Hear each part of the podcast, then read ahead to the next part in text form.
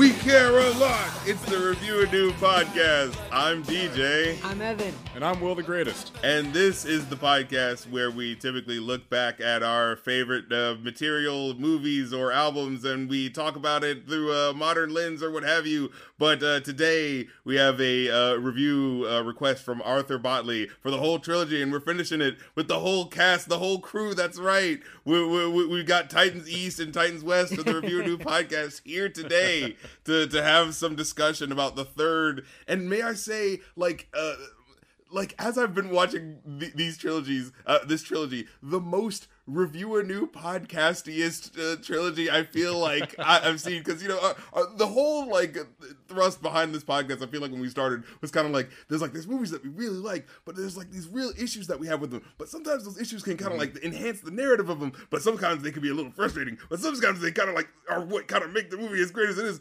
Like I have not felt that way more so than with Kevin Smith when we started than with this film series. Whew, that's a that's a journey. Right starting with Kevin Smith and ending with actually. It, well, hopefully not ending. Yeah, hopefully not. They started. Uh, hopefully this is the latest stop. Indie. Uh, yeah, exactly. Yeah, look at that. We're we're, we're uh, indie, but with uh, some uh, you know uh, Hollywood cred behind it these days. You know that's yeah. kind of what, what we're going on. Yeah um not 90s indie and then you know uh 20 20 20 2010s established i guess at this point. Yeah. Um because we did quentin tarantino as well right? yeah.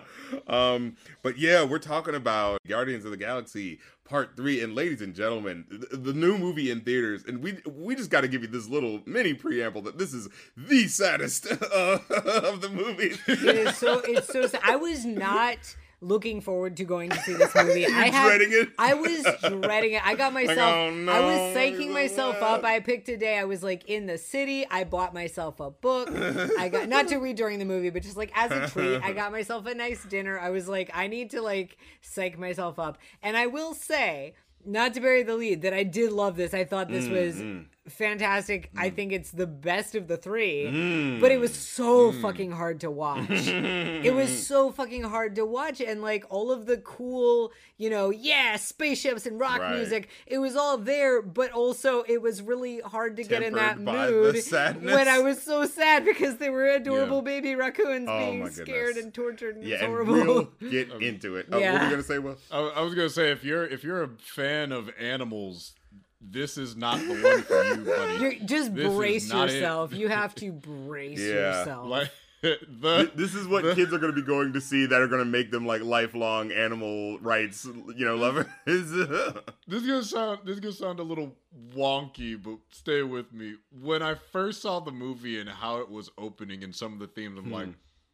for a certain group of people, this is their Wakanda forever. No, no. Like it just breaks you at the beginning. I'm like, "Whoo, boy, what's, oh. what's in the punch bowl in Marvel? What's going on?" Nothing but depressy Wesley. No, yeah, they're they're going ultra ones. sad with this one, but um, yeah. going starting uh just to. Uh, just to go back to a little quick discussion that I remember from before that I was thinking about something that I feel like I've clarified my thoughts on going back to ego really mm-hmm. quick because I think it's interesting how like yeah. the second movie is like we're kind of it kind of pours into the third one as well as how like narrative themes kind of play out. And I think it's very fascinating. Right. Um, and I feel like James Gunn has really evolved as a narrator, and we'll get into that in a second. But um, um, going to oh yeah, ego. Like I realized my issue with egos, like the tumor thing, right? Um, Okay. My issue with it is the motivation. Yeah. And as I've been watching the high evolutionaries like character and how perfect he was written, I was realizing what was my issue with ego. It's like the thing that makes a character like great is the motivation, right? When you're like, oh, I know why they mm-hmm. did that. Oh, and that's why they're doing that. As I watch high evolutionaries character, I, every second I watch him, I'm like, I get it. I totally get why he's doing what he's yeah. doing. I'm not on board at all with sense. him, but I absolutely understand where he's going from A to B to C, right? Mm-hmm. And I realized like with the uh, with the thing about the like the tumor in the uh, putting the tumor in the mom's head, I was realizing was like what motivation does he have to do that that wouldn't that wouldn't be beyond a narrator writing that to be like and this is the reason why he, he the kid the son gets angry. Like what reason do does he ego as the character have for mm-hmm. doing that? Other than I, I remember proposing that like maybe if they had written one or two lines where it's like no i did that to like teach you a lesson that even the person that you hold dearest you need to let go of. Something like that right? Like but yeah. it just kind of makes it a yeah, sort of he just did it just like to be like, oh, because I didn't want to come back, so I put it in the team. It's like, what? That's a really we ball. Yeah. I I also want to say actually along those lines that the High Evolutionary is such a great villain because yes, he is he is he's amazing because he's so logically comprehensible. Like mm-hmm. you said, mm-hmm. he's not incomprehensible, but that but his comprehensibility does not make him in the least sympathetic. Like mm-hmm. I wanted to see that motherfucker get tortured right. to death. Right. Like, right. Like, because you see how he and, treats the, and, the, the, the least of right. the people. And, and know, having him be having him be both comprehensible mm. and unsympathetic was such a mm. like that's such a fine line to the walk. perfect yes when you're writing yeah, yeah and it, it's hard for a much lesser direct can i can i address mm-hmm. a criticism mm. actually that i saw frequently of the high evolutionary that made no okay, sense okay even from from one of my own uh, podcast co-hosts is a lot of people have been talking about well the high evolutionary yells a lot i'm like have you ever met a childish person right when they don't get their and way. who knows that they're, they're right about everything wait i yeah. don't understand why yes. is the villain he, yells a he, criticism I, I yeah. don't understand that. Uh, maybe he's right. being too it, much of a villain. He's chewing the scenery or something like that. Like, uh, yeah, I think people were, were thinking it was being hammy. I'm like, he's not being hammy He's an egomaniac. Yeah. Like honestly, I think he's, he's barely contained. Kanye West. Yes, how yes, does that man? Yes, act? he is space Kanye West. How does that man act? like if you don't, it's like we have clear examples in the real world of grown man children that act exactly Absolutely. like yeah, this yeah. when they don't get their way. Mm-hmm. I don't know how. I'm like, and first, and he doesn't yell that much. And, and in fact, and in fact, not getting his and way. in fact, when he's not yelling, on little moments where he's like putting his hand on Rocket's head and kind of like you can see the sort of barely contained like you know madness that yeah. he kind of has He's as a like, person. I need that brain. Yeah, like I'm just like maintaining humanity to do what I need to do to get the next thing I need to get. When like, he, he when is, he comes in right. when he comes in and he's all fucked up and they said he's in the middle of his treatments or whatever and he's it's like that I feel like was that that moment that even though it's in a space science lab it, it had that mm-hmm. realism mm. of like that is to a little kid what like their dad being way too drunk is like. Mm. Yes.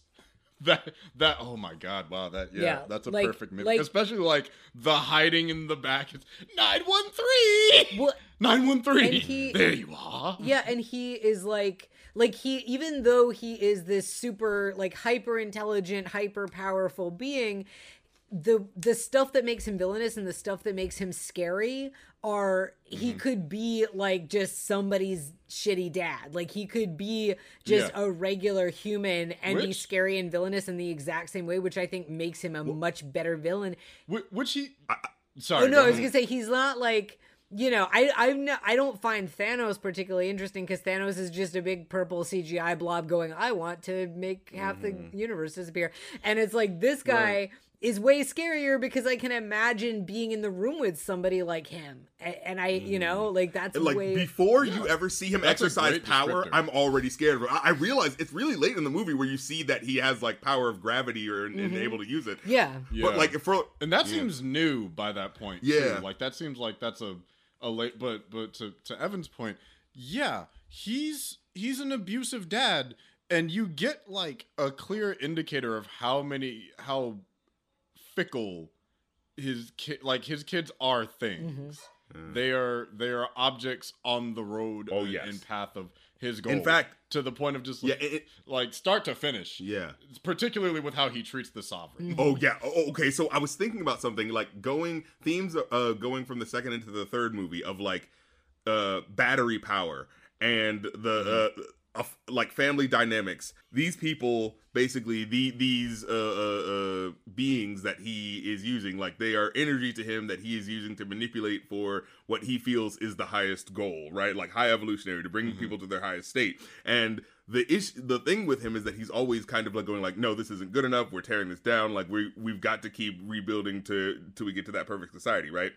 And so mm-hmm. I found it interesting that it's like you've got the battery power dynamic of how you treat a family where it's like my son has to be the best he has to follow in the business you, you know what i'm saying it's mm-hmm. like that you have to do what i want and then versus what i feel like the main characters are who are very imperfect but it's very much about evolving in your own natural way, living how you are, and then yeah. meeting other people and meeting them how they are and living. You know what I'm saying? So like that's why I think yeah. it's like not like uh, as I see Vin Diesel here, you know, starring in this movie. You know, the the other big movie he's in is like you know family. You know, and but family. but those themes are so weak because they're not really it like those action movies are not really themes against anybody. I remember someone talking about like in comic books, you know, you would often have like, you know, the the the good guy and the villain like not only punching each other but also talking about why they're so different. You know, like why do you believe what you believe and why do I believe what I believe and why they clash, you know? It's like and I, with this movie, I felt like I got that as the story unfolded. Not necessarily with them like punching each other and like directly saying it, but just how their character arcs unfolded in a way that was like, oh, mm-hmm. the action's unfolding, and I'm also learning about the characters. I actually am really enjoying this. You know what I mean?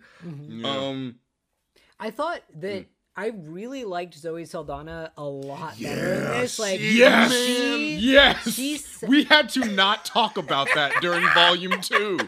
Yeah. She just we we literally just like we can't talk about how she gets way better in the third one because and how it's talking with you made me realize I'm just and then I, I brought it up in, in one of my other chats. I'm like, yeah, I don't think Gamora has been a particularly like strong character. There, there's been like a, a, a and even here, there, this movie addresses funnily enough, a lot of yes. James Gunn. It's like responding to it in a way that's kind of like a oh okay, like it's kind of like well, yeah, it's, not, no, it's not pissy. it's attentive. Like the costume design is mm. like classic uh mid 2000s Guardian run. What got mm. me because this was a criticism I had actually of Volume Two that I forgot to bring up.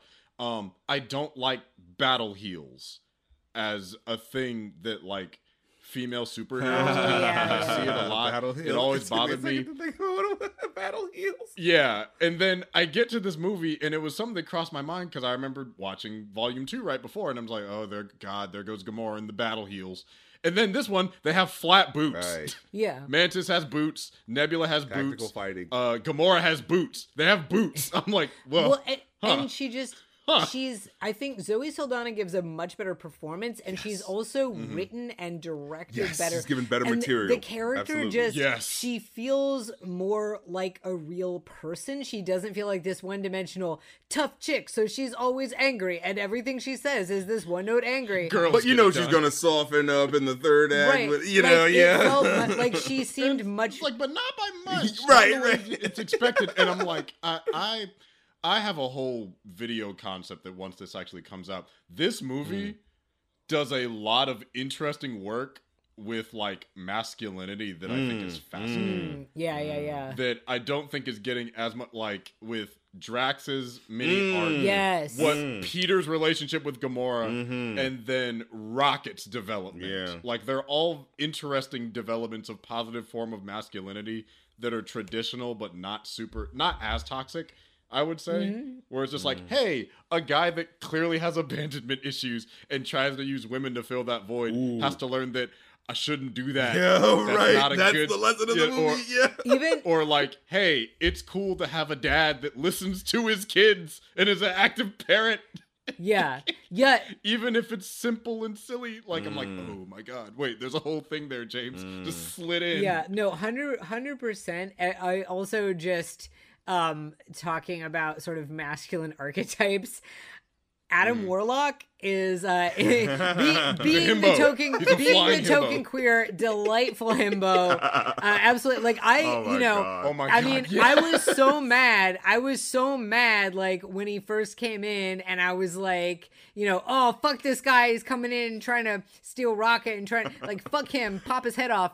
And then like the more his character developed i was like oh he's he's right? delightful. Like oh he's he's a child. He doesn't know. He didn't he's know just, what's happening. Yeah. he's just following i mean they, they literally literally say he got taken early from the I womb. from the like, cocoon. Well, he, came out of his cocoon. He came out of his like, cocoon. Oh, too baby. He's he is he is Rocky Horror with superpowers. Yes, that's what I was thinking when you look oh at him. God, yeah, yes. yeah. Uh, well, I mean, and that was I think that was even a conversation that we had during Volume Two was like the realization that all of the Guardians are various degrees of neurodivergence. Yes. Yeah. and it's just like it's like, huh? Yeah, that's how you write that well, even whether you meant to or Oh, not, James. That just made me think of also um, just the way that characters are written with their, their thought process and stuff. I thought it was so fucking great and hilarious when when Quill says stuff like, "Well, you know, humans only live to be like 50 on Earth." and it's like, "Well, he left the Earth when he was 8. Like he he Yeah. that's like he just like, I don't know, they're 50. That's all." Or I think um I caught when he when he saw his grandfather, he he called him grandma because he would have forgotten how to speak English in in ways like he's hasn't been speaking English. He's been in outer space speaking whatever language they're speaking. He goes back and he remembers enough English, but he gets the name wrong and calls his grandfather grandma. Yeah, or like yeah, having that like confused like Mima, grandma, grandpa, uh, you know, yeah. the the and also just the fact that like I, I didn't know this until I just randomly saw it on TikTok. Grandpa shows up in the second movie with Yes, his wife. yes. And and like when she shows up, I didn't know. I'm just like, oh well, he has. It's like, wow, he has a black woman caretaker. No, that's his wife. That's Peter's grandmother. And, and I was thinking, he has a black grandma. We just don't. I don't know if that's a nod to. I think that's a nod to the comics because Uh. Peter has a half, half alien, half space black sister, Huh. and his father's name is Jason. So his granddad in the movie, his name is Jason. He has a black wife. I I don't know if I think the purpose. wife was like his step grandmother because when he Yeah. came to the door and he got Yeah, confused, step so, grandmother. Yeah, yeah. yeah, but Yeah, correction. Yes, step grandmother, not. It'd be hilarious though if it's He just like, doesn't remember. no, that's his Yeah. grandma. Uh, no step. What, uh, what was it? I, every time I kept looking at the grandpa, though, I kept thinking it was uh, uh Chevy Chase. Yeah, he looks. so like I kept wanting to be like, man, fuck this guy. Why are we trying to show affection for this? Greg Henry. Like, oh, a couple things make sense now. That's why he's such a big dick. His grandpa was Chevy Chase. Greg Henry, and he's one, got one of those faces that I thought he was. um I thought he was the the the bully from Back to the Future. no, I- no way. I got him mixed- no. I got him mixed up with that guy, and he's not that guy. They do. I I can see it. Yeah, but like there's a bunch of I so I have like a weird like I can kind of remember faces and kind of not. And so I saw um the the pink girl Ura I thought was uh, when I s- I was like she looks familiar and then I saw Maria Bakalova is in this who was Tutar and Borat and Borat 2. Um, and I was like, oh, that's who that was. But then I realized that was not her. Uh, Daniela Melchior, who was Yeah, Ratcatcher. Ratcatcher was the pink girl, and of course, when people are like, you know, Yeah. fuchsia and and gold and stuff, it's hard to recognize them. Right. But but yeah, Ratcatcher was in it. I'm not sure who Maria Bakalova was, but I think Linda Cardellini was the Bat Lady. I thought Linda Cardellini, Linda Cardellini was a uh, Lylla, Wasn't wait, which one's Lylla again? the otter. Oh, That Yeah, explains she why her voice was so yes. I was like, I'm thinking like I She, know she has this one of those voice. voices where she kind of blends, it's, no, like the- it's that voice is so the essential, like the cute, like character voice who you're gonna be sympathetic to. it's like you sons of hey there, friend. Like, I, it- you I, fucking I forget. Ooh, the way she so sounded like yes, the otter, like oh friends, yes. Oh man, we're gonna get to that. I constantly forget what Linda Cardellini looks and sounds like because my introduction to her was Scooby Doo. So every time I see her pop up in like yeah. Hawkeye or something, I'm like, well, that's not Velma. and it's like, it's been 20 years. Yeah. and that was a character she played. Oh, I- she wouldn't look or sound. I'm just like, oh, yeah, no. But man, she's she was like, quite- I, I wouldn't be able to pick her out of a crowd. She- she so when I'm sitting, I'm like, who's Linda Cardellini? She's the otter. Like, she's Otter Bay. Um, Miriam Shor is in this too. Yitzhak from Hedwig and the Angry Inch is in it. She was Hmm. she was one of the uh, she was the she was the the one who mutinies on him or tries to mutiny. Yeah, now I Um, remember. Uh, mhm. spoilers. I love By that the way, scene. if you have somehow gotten this far into the episode without realizing Oh, we're gonna yeah. spoil it, man. sorry. Oh, you, you just like Sorry, reminded me of just like a great little scene that's just like a that's such a great villain moment. Like where yeah, but we'll get to that when we get to it. Um, Yeah. but yeah, it- it- just to just to get on another theme real quick though, is like I was thinking because I was like having that moment of like as I'm watching the movie as it lingers very lengthily on shots uh, to make you cry about things. I was trying to think Time of like to be sad, buddy. Yeah. I was Hope thi- you brought those tissues. I, I was really thinking about like why do you not like the character who is the villain, right? Like what is the real motivation that really makes him the asshole, the stinker for what he's doing, what he's doing? And I was really thinking about that because it's like you know uh, in the moments where we have these flashbacks of like Rocket sitting with the High Evolutionary, he's kind of going like, "Oh mm-hmm. yes, it's like this is a new world we're building. We're telling you all about that new world, and you're going to help us build it."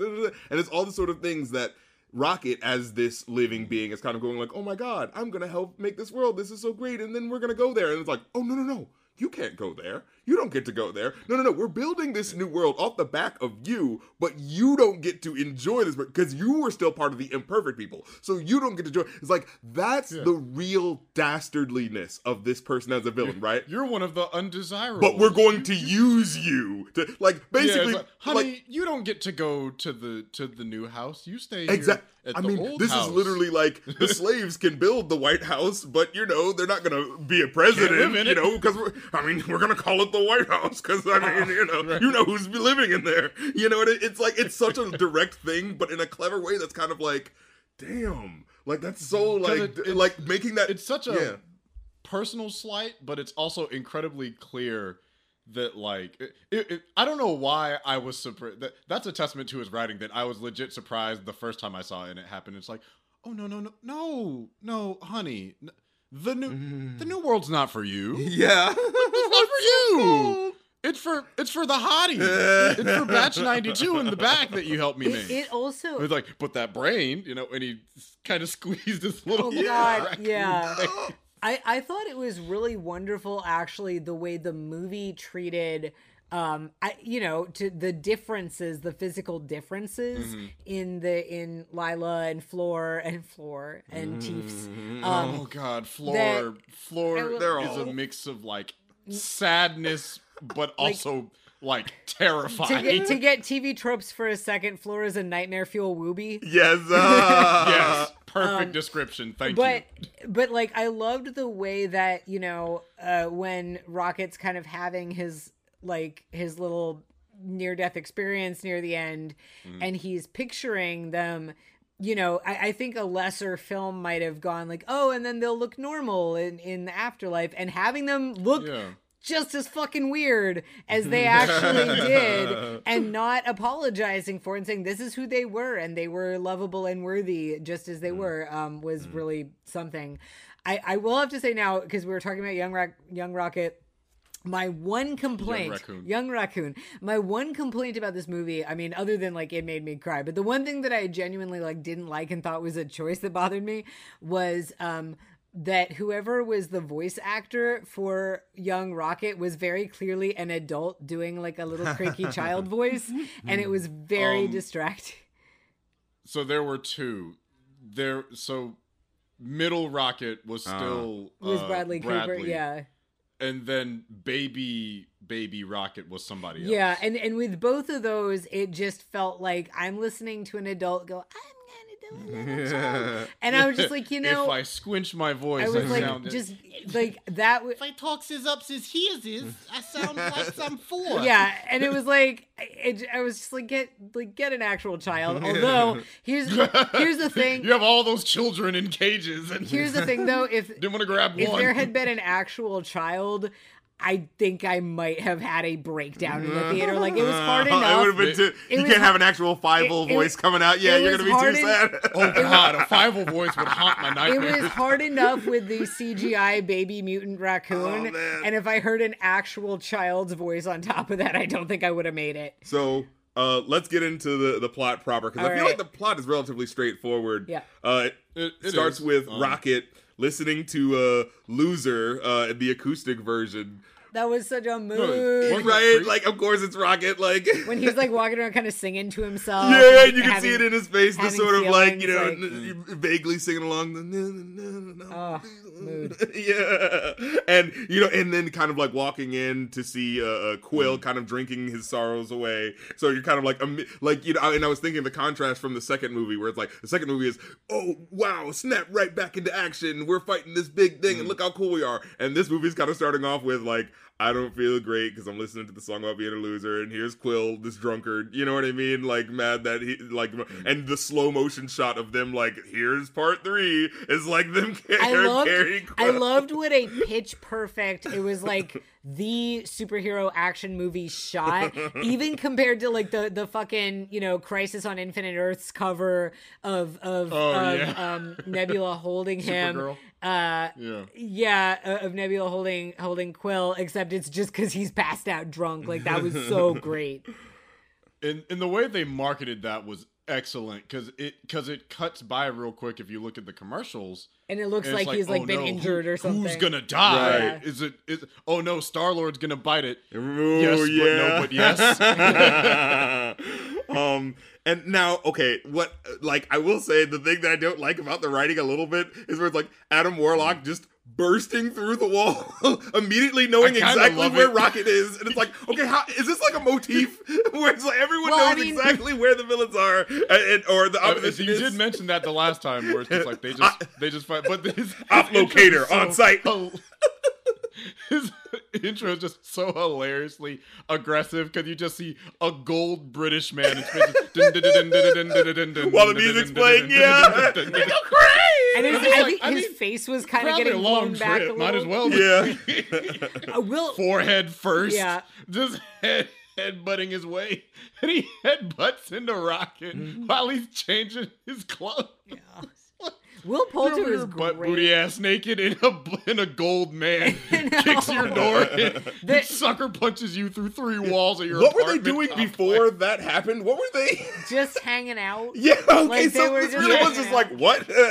and yeah, so just out of butt fucking nowhere as far as they're concerned. I gotta, I, I gotta say, every time I see Will Poulter, and he, he was great in this, I thought he was good casting, but I will always see him as Eustace Scrubb.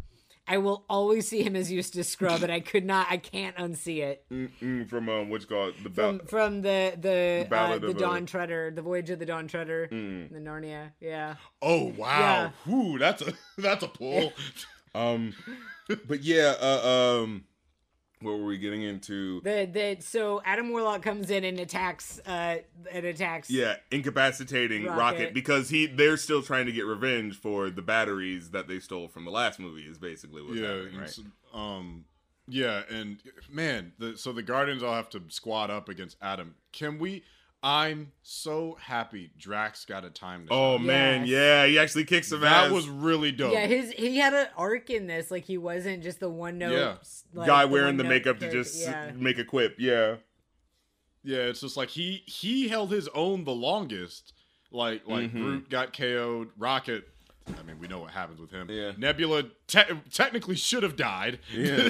Multiple times throughout the movie, she Right, but died. her body is That so was- cool. That was some scenes. great, like horrific, like all the scenes were like Body her- horror, but her- action. Yeah, like Yeah. her head got knocked backwards. Like Oh, and you could feel she the looks impact. like she looks like something out of fucking Silent Hill. Yeah, And but then she's fighting she- on the good Yeah. guy's and side. then just comes and like creaks back into herself. That was great. That was great. it's so unsettling in the coolest way. Yeah, it's like, and and this is the thing is, this is Thanos' daughter that lost the fights. right, right.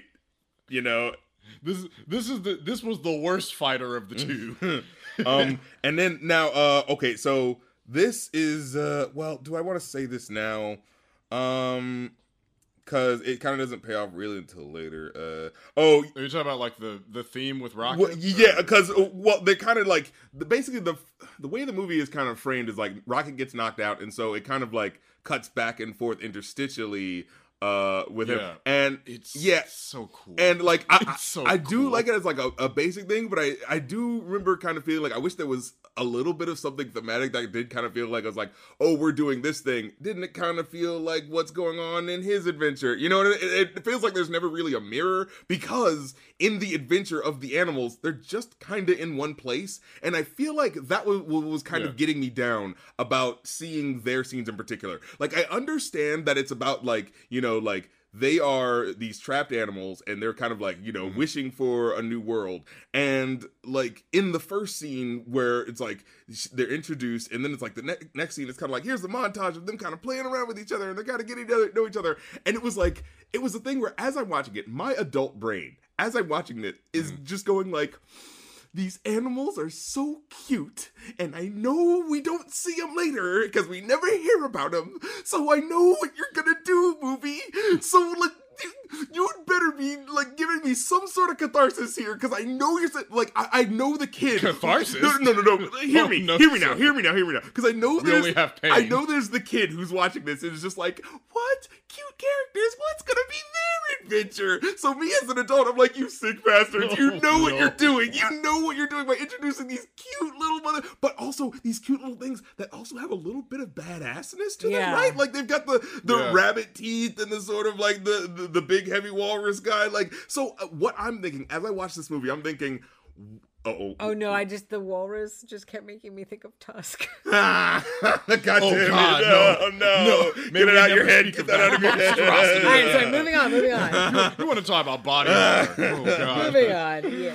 Oh, Wait, man. was it Professor Goatman who did that to us? Yes. yeah. but yeah, that's what I, oh, that's what I wrote down. That's like the running around montage where they're playing the really sweet music. And I would just wrote down, I was like, oh boy, we sure are adorable friends trapped in a clearly looming, ever present danger. Like, it's just, like, that's my problem with it. Like, as I'm watching, like, they have mm. so no agency whatsoever as you're watching it unfold, and you know they're not going to, and there's nothing set up where they're going, like, you can't even feel that they're going to in any capacity that they're going to go anywhere. It's just them being this trapped in this cage. And so it's like, you know, I'm appreciating the conversations on one level, getting to know these cute furry creatures, but I'm not getting any meat beyond love these guys. Aren't they so cute? They're yeah, that's what I wrote down. They're cutening them up for the slaughter that we know is going to happen in the Uh, movie. That's may, what was May, may I speak for? let me speak for for child brain audience Okay. because I'm I'm generally an optimist.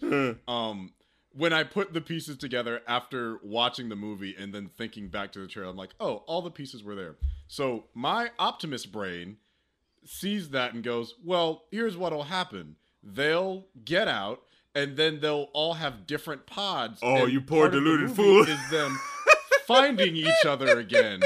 And then I started, but when, here, so the uh, whether you want to bring it up now or not. So the the thing is, by the time whether you pick up on it early or late, and a little late like me, but it's a really cool thing that he does narratively because I, I understand what you mean about there not being direct parallels.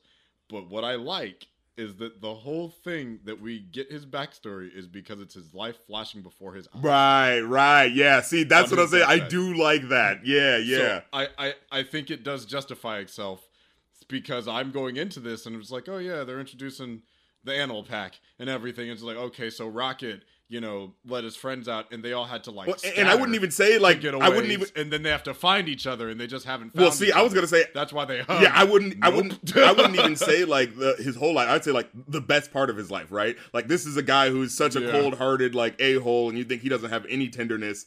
And then the point of this narrative is to be like, oh, here's when he goes into this coma. Here's what goes in through his mind. You know what I'm saying? Like here's what soothes him. Oh, being reminded of the one time he had solace. And even as you're looking at the solace, it's still in this dark place. You know what I'm saying? So, Yeah, it's so just- it's yeah. like I want to give respect to that in a certain capacity. I definitely get what you're saying there.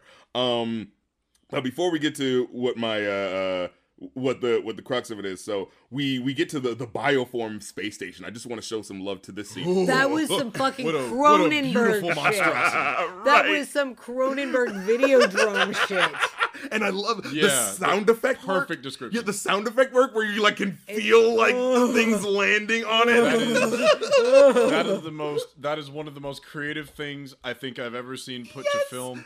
Please, may we never get it. That is on par with Tusk. like, and when you That is uh, perfectly Yeah, on par like, with when you Tusk. see if it- you took Tusk and be like, what if we made Tusk a space? and I was noticing little things like when you see that when they're in space, like on top of it, you can kind of see like mucus and pus and stuff sort of floating in space Yeah. as to like Hair sticking yeah. out. So it's just like ew, like they're actually like really trying to be direct with what a human Oh. body in space would look like, you know? One thing I love about James. Practical freaking suits. Thank Good you. Can God I almighty. hear it? God bless this Yes. man. He uses costumes. There's weight. Oh my God, They pull yes. on skin. Oh my Yes, god. I- I'm- a man that uses that what two hundred fifty million dollars, and it shows. Yes. thank you feel like you can almost touch the screen. And I hate it. Yeah, with so many other movies where it's like, I get it, we're trying to do comic book movies, we're trying to be larger than life.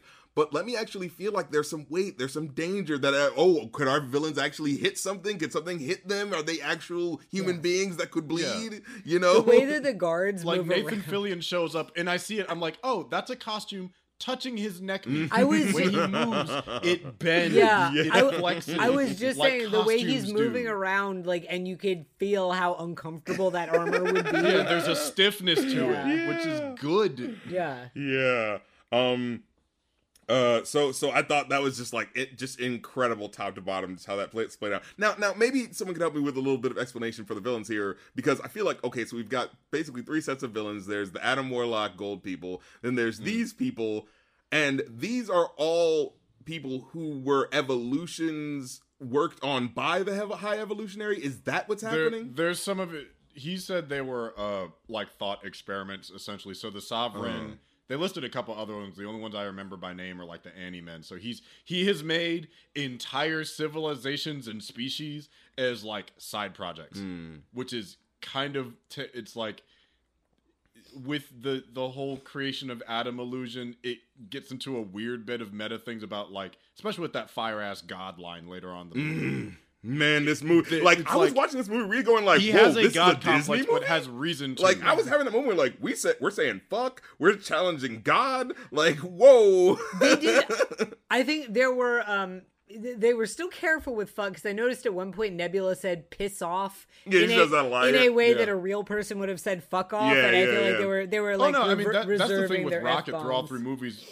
Yeah, where Rocket uh-huh. always says, "Well, we're the guardians of the freaking Oh, galaxy." Right, I'm like, like, that guy would say. "Hey, just use it, Yeah. James. Use now, it to now your- I will say this, use it. like yeah, that that is the first thing that I will knock against the movie. Like Rocket Raccoon just isn't in this movie enough as the wisecracking guy. Like it, like he comes back actually an hour before the movie's over. He's actually in the movie a full hour before it's ending, but there's so little for him to actually do in terms of being a character. Well, he's saying kind of stuff. the MacGuffin. He's kind Yeah. of the MacGuffin in this movie. But I'm- I'm okay with- Yeah, it's like I. I don't know like if there was more of him in there. like I get it. It's like yeah, I- we're sacrificing that like, for the heart we- and real character know who- story. yeah, like we know who that Yeah. character is, and I feel like him being like the what like who he is is the same, but what he is is so different in Yeah. this movie because he becomes that the the what they're trying to save. And I I, I don't know. I I get what you're saying. Like, I guess I get why they did Yeah. it. I just I couldn't help but feel like there was an absence of his particular humor to this movie that's supposed to be about him in a way that I was like,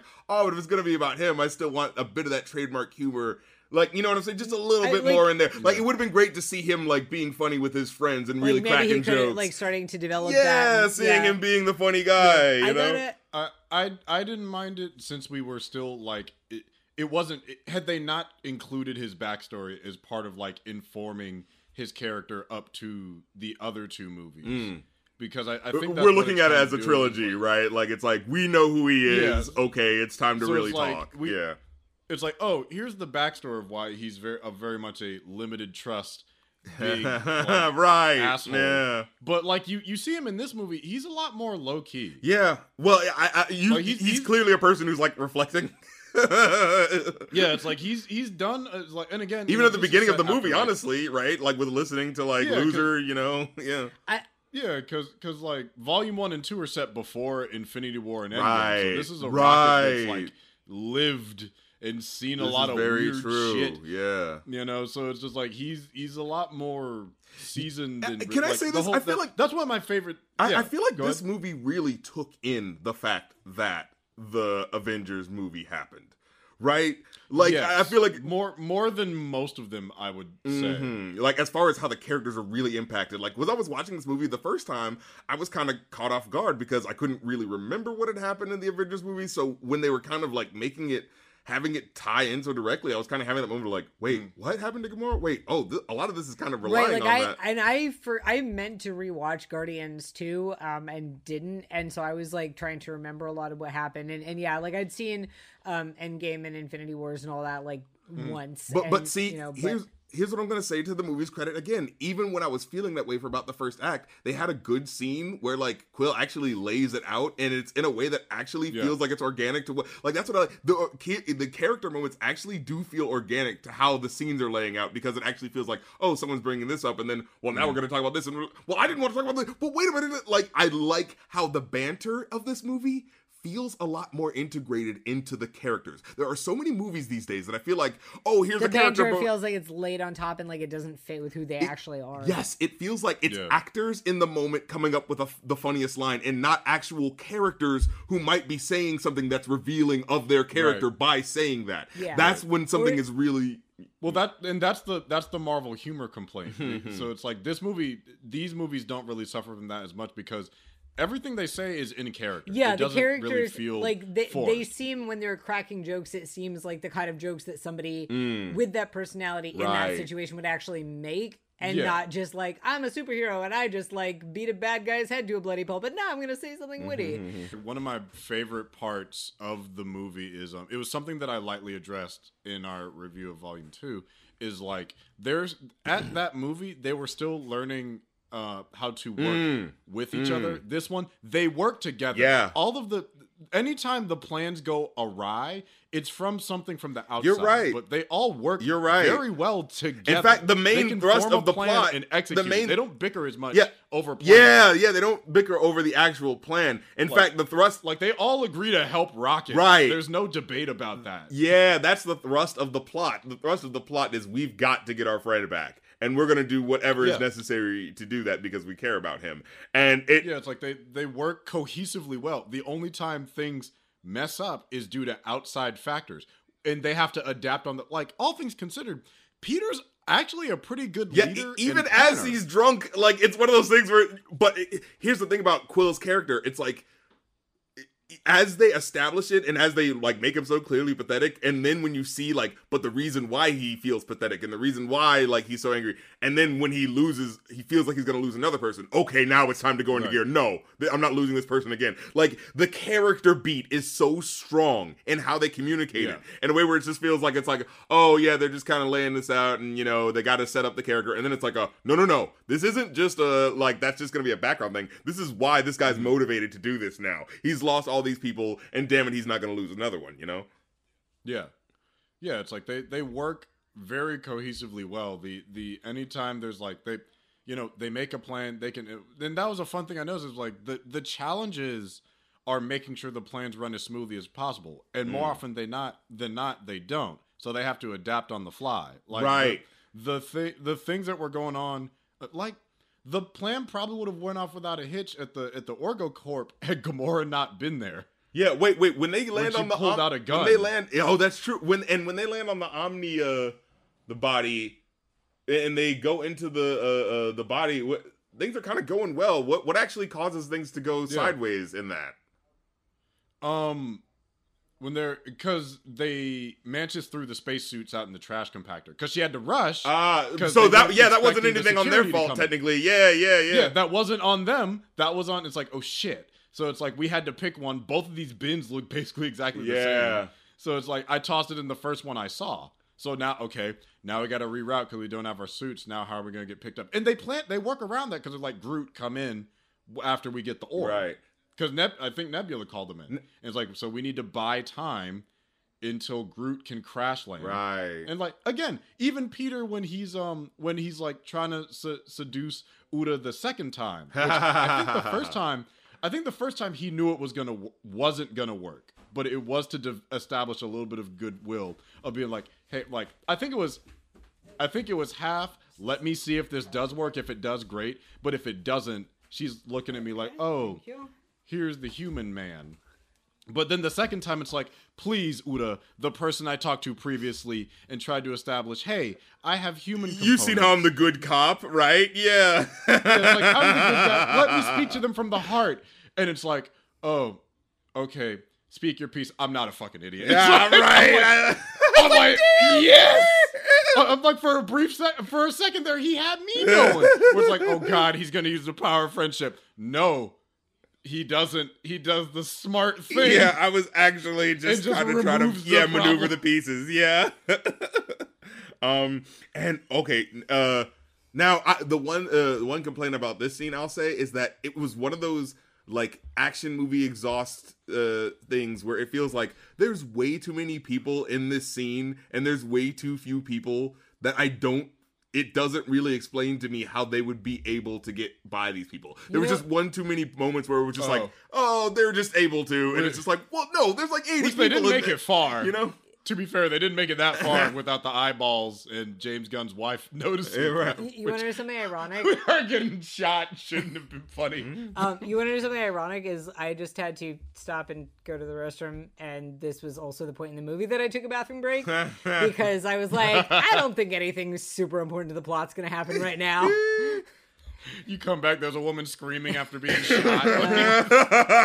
Um, what a what a moment! the- yeah, I love how it was just like it got slightly too real for a moment. We're just like, oh, she just shot someone in the leg, and we're just focusing on that. Like, like the actual death whales are just like, huh, strangely, that's one of the most realistic things in this yeah, uh, space. it's kind of funny. faring movie. That hyper Like, realistic moment happens, and then right afterwards, Drax gets blasted with a thing where he's just like completely able to survive it, and of course he's able to because he's like really thick skinned. But it just It's like, it's yeah, just kind of funny in the moment to be like, oh yeah, completely cartoon moment right next to hyper real moment. Can we can we talk about what what shouldn't have stayed with me though of Mantis using her powers to like get all the people to do different things. Oh, and what a- just the one okay, black no, guy. and that was a great- You like yes. you feel like dancing and just immediately gets to getting He- down. he's hitting the Carlton at this, and then I and was then I was crying. just that and great- Twitter didn't help. They're like. How, why did the black guy have to shuck and jive? I'm like, what Oh, did you want him get to outta do? here. You want him to be a cat? No, Let him no, dance, damn no. You know what I love? Because we needed this. We needed that image of like machine gun fire as this one guy is Yes, just and this happily dancing. It's like dancing it's one of those things. Like you know, this whole setup was just so we could have this insane image. This, this is everything, everywhere, all at once type filming. Yeah, where it's like yeah. you know, there's Yes. like okay, we've got to end with a dildo fight. How do we get there? you know. um, but yeah. So so moving from that now, I, I, again, another thing I want to absolutely compliment the uh, villain song explanation uh, uh, monologue. the, I, we stepped Hmm. it up from the second movie because in the second movie, I think it, it was done really well with uh, the Brandy song. Brandy, you're a fine girl. It's like, Mm-hmm. oh, you know, what a good wife you would be. But my life, my love, and my lady is the sea. It's kind of like the oh, but I must keep to my task, right? So we go Hmm. even more music nerd with this one. And as someone who went to music school, like you know, like you know, because it's like this whole like this whole series is kind of like based around music, right? Like the first movie, okay, we know about the seventies. The Yeah. second movie, like kind of going into a di- you know what I'm saying? Yeah, and so yeah. now it feels like with this movie, we're it, we're not really in a specific era. Where I feel like we're jumping all around, kind of like you know we. Wh- Which I'm okay with Yeah, because it's like it's the Um, third movie we're expanding. You know what Well, I and mean? they justify it too because Rocket has Right. like the iPod or Yeah, whatever, yeah. and Yeah, the the Zune that has 50s, 60s, 70s, and yeah, yeah, yeah. So, um, but but you hear this sort of ancient Gregorian chant being played, and uh, you know, uh, uh, oh, what Oh, so it threw me off, and I guess it's just like space years and different planets because he said it was five thousand years old, and I was yeah, like, I was trying to think. Like, "Is that wait, from Earth? Is that Gregorian chant from Earth?" Like, I was trying to think what, what that was. Yeah. like that threw me off. Anyway, but that so- does because uh, the rest of the music they use is all real music. So I was assuming this had to be real music too. Like this couldn't have been like a fake Gregorian thing because like the Yeah, other songs. I, figured he went to Earth and snagged yeah, an MP3 And- and- but also while the- he was while he was collecting animals. But yeah, but like also all the other songs that are like old timey, like uh, "As I Am Laid in Earth" also gets played, and that's a real song. So I was just thinking like, ah, Mm. I don't think they would make a make one up. This feels like they're pulling on something because the name of the song he tells them uh, is like the ancient song. He says it's called uh, well, what it translates to is "Be not as you are, but as you should be." And he's saying like it is our job to take the world around us and the chaos and to make you know take those sounds and cacophony and make perfection and beauty out of them. Like that's basically like that's our task as you know uh, uh you know uh, sentient beings, right? And so I, I was thinking of that as like, you know, if you completely take that away from the villain who had who was having this like clearly kind of like jittery sort of like feel to him, like that absolutely just sounds like, oh yeah, science. You know, it's all about like doing, you know, yeah, like improving life and all this sort of thing. Like there's nothing on its face that sounds bad about it. But then when you look directly with how he's treating uh, these subjects, he's treating. Uh, yeah, I said treating. I just messed oh, that up. Oh, baby, that's just eugenics. yes, and it's this slow, perpetual yep. genocide that he's just doing of these people. Right? It's just genocide sideways. Like, well, these people are just yeah, not good enough. We're trying to make them better, but if they're not good enough, then we then we just throw them out. Right? Like, I, yeah. I have to say, like one other thing that kind of I don't. It didn't bother me in the way that Bradley Cooper that Bradley Cooper's baby voice bothered me. but um mm. but it was weird because it's like okay, so the heart of this movie is you know, even before we know what the high evolutionary is up to and we know what kind of horrible mm. things he'd do, we know that, you know, we don't want Rocket to die. We love Rocket. We're worried about Rocket and we want to save this one life because we care about him and you know and we care about like the silver haired kids on the ship and like there, mm. there are beings that we care about and don't want to die and then we watch an entire civilization of animal people get genocided in mm-hmm. an instant and it felt it, it felt like less of a loss than maybe I think it should have. I don't know. Mm. It felt weird. I was like, okay, mm. so I just watched what, like millions of people get killed. Oh, and it, billions billion, sure. And in the first movie, remember like the the stopping um stopping Ronan from from killing mm. that one planet of pink people was like that was a deal. really big that was where the stakes were was like that would have been the the that would have been the worst outcome is Ronan kills this this planet full of people mm. and we watched a planet full of people get killed and it just sort of felt like wait a second did, did oh, that they, really happen like how am I supposed they to lost the whole right movie yeah yeah it was it yeah. was weird and also those animal like, people were so cute the bat people were so cute yeah yeah Oh, the the little bat Mexican family. What? Oh, can we talk about something too that I think is really fascinating? Mm. The clear fact that Counter Earth at that time was in the middle of the 80s. Yes, I love I love the like the Sears family portrait. Like the, fo- the fo- yeah, like the photography, the like cars, the aesthetic the design, sweaters. the cars. but like you you know where it clicked in for me? Uh is the drug dealing scene. I'm like, they're in the middle of their freaking crack epidemic. they're in their right, war on drugs. That was the exact moment it slotted in. Oh I'm like, my god. Oh my god, they're in their Reagan years. Jesus Christ. Yes. Like I, I noticed the pictures. I'm like, oh wow, those are very old timey. Like in the wood paneling and the car designs. Like yeah this is really throwback. And then the drug deal. I'm like they're in their war on drugs. Oh my god. Um, they've got and, and, I, and that's what oh go on.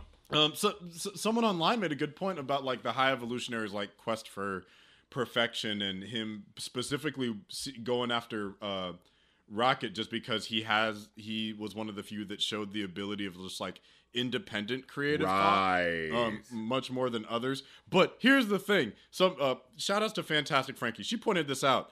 Um, the other ones were doing that too because how the hell do you, you don't teach somebody to make meth?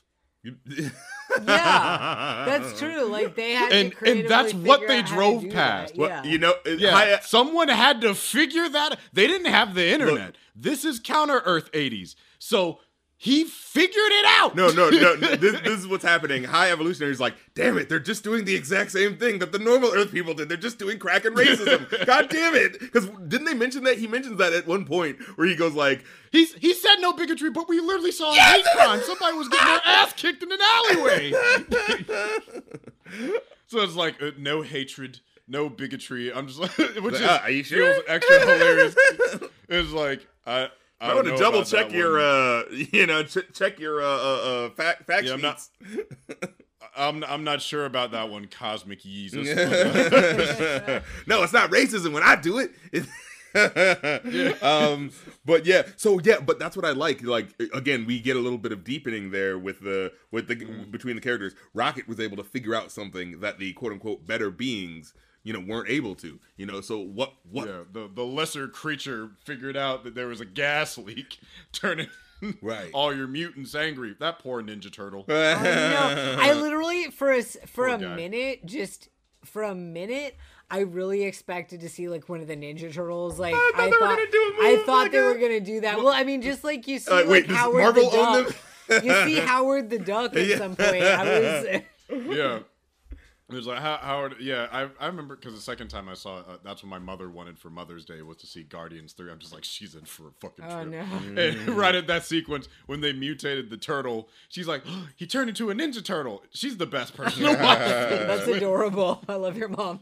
That's so great. But yeah, so like you know, basically the high evolutionary, he wants to analyze the part of his brain because what what he says is like he's able to create these people who can you know run on only like 30, uh, 30, 30 calories. calories, like no He has like sleep. 30 calories. They're just like hyper yeah, it's- efficient, and it's like, what do you like? What do you need What- them to do that they need to be that efficient for? Right. Well, I I think it's it's one of those things where it's like they're just going to be the best. We're just maxing everything. We don't know why. We're just supposed to. Yeah, we're making max humans. Yeah, exactly. Max max organisms But what But, what uh, he's annoyed about is that they're not capable of like in, independent creative thought. That because that's what I was saying. It's like Yeah. it, see the this counter Earth is still emulating the the issues that the original Earth did. It's like they're not coming up with independent thoughts. Yeah. You know what what if uh, their Earth still has the same like you know their Earth still has like a what what are eighties people? It still has a Bobby Brown that did crack. You know their Earth has a you know what I mean like. I'm imagining that um that like who is a new addition, just like four teenage squirrels. just Alvin and the Chipmunks. That's what their equivalent is. yeah. Um. But yeah. Uh. Um. And Yeah, it's. It, I- I think. I think an interesting thing with with him too, with them just subtly mentioning that the, him having treatments and him wiping his nose, and before we get the reveal about his face and everything later, he has such heavy projected insecurities about his own self, and it's kind of tragic in its own right. Even though he's a horrible monster, like I can tell. He has flaws that he hasn't gotten over, so he projects that into his creations. right. And he's made it his life mission. He's like, if I can't be perfect, then I'm going to create the perfect No, thing. it is so and then use it. Yeah, it is so fascinating how projection is such a big uh, Yeah. theme in this movie, and and like fascinating in the idea Fascism. of like.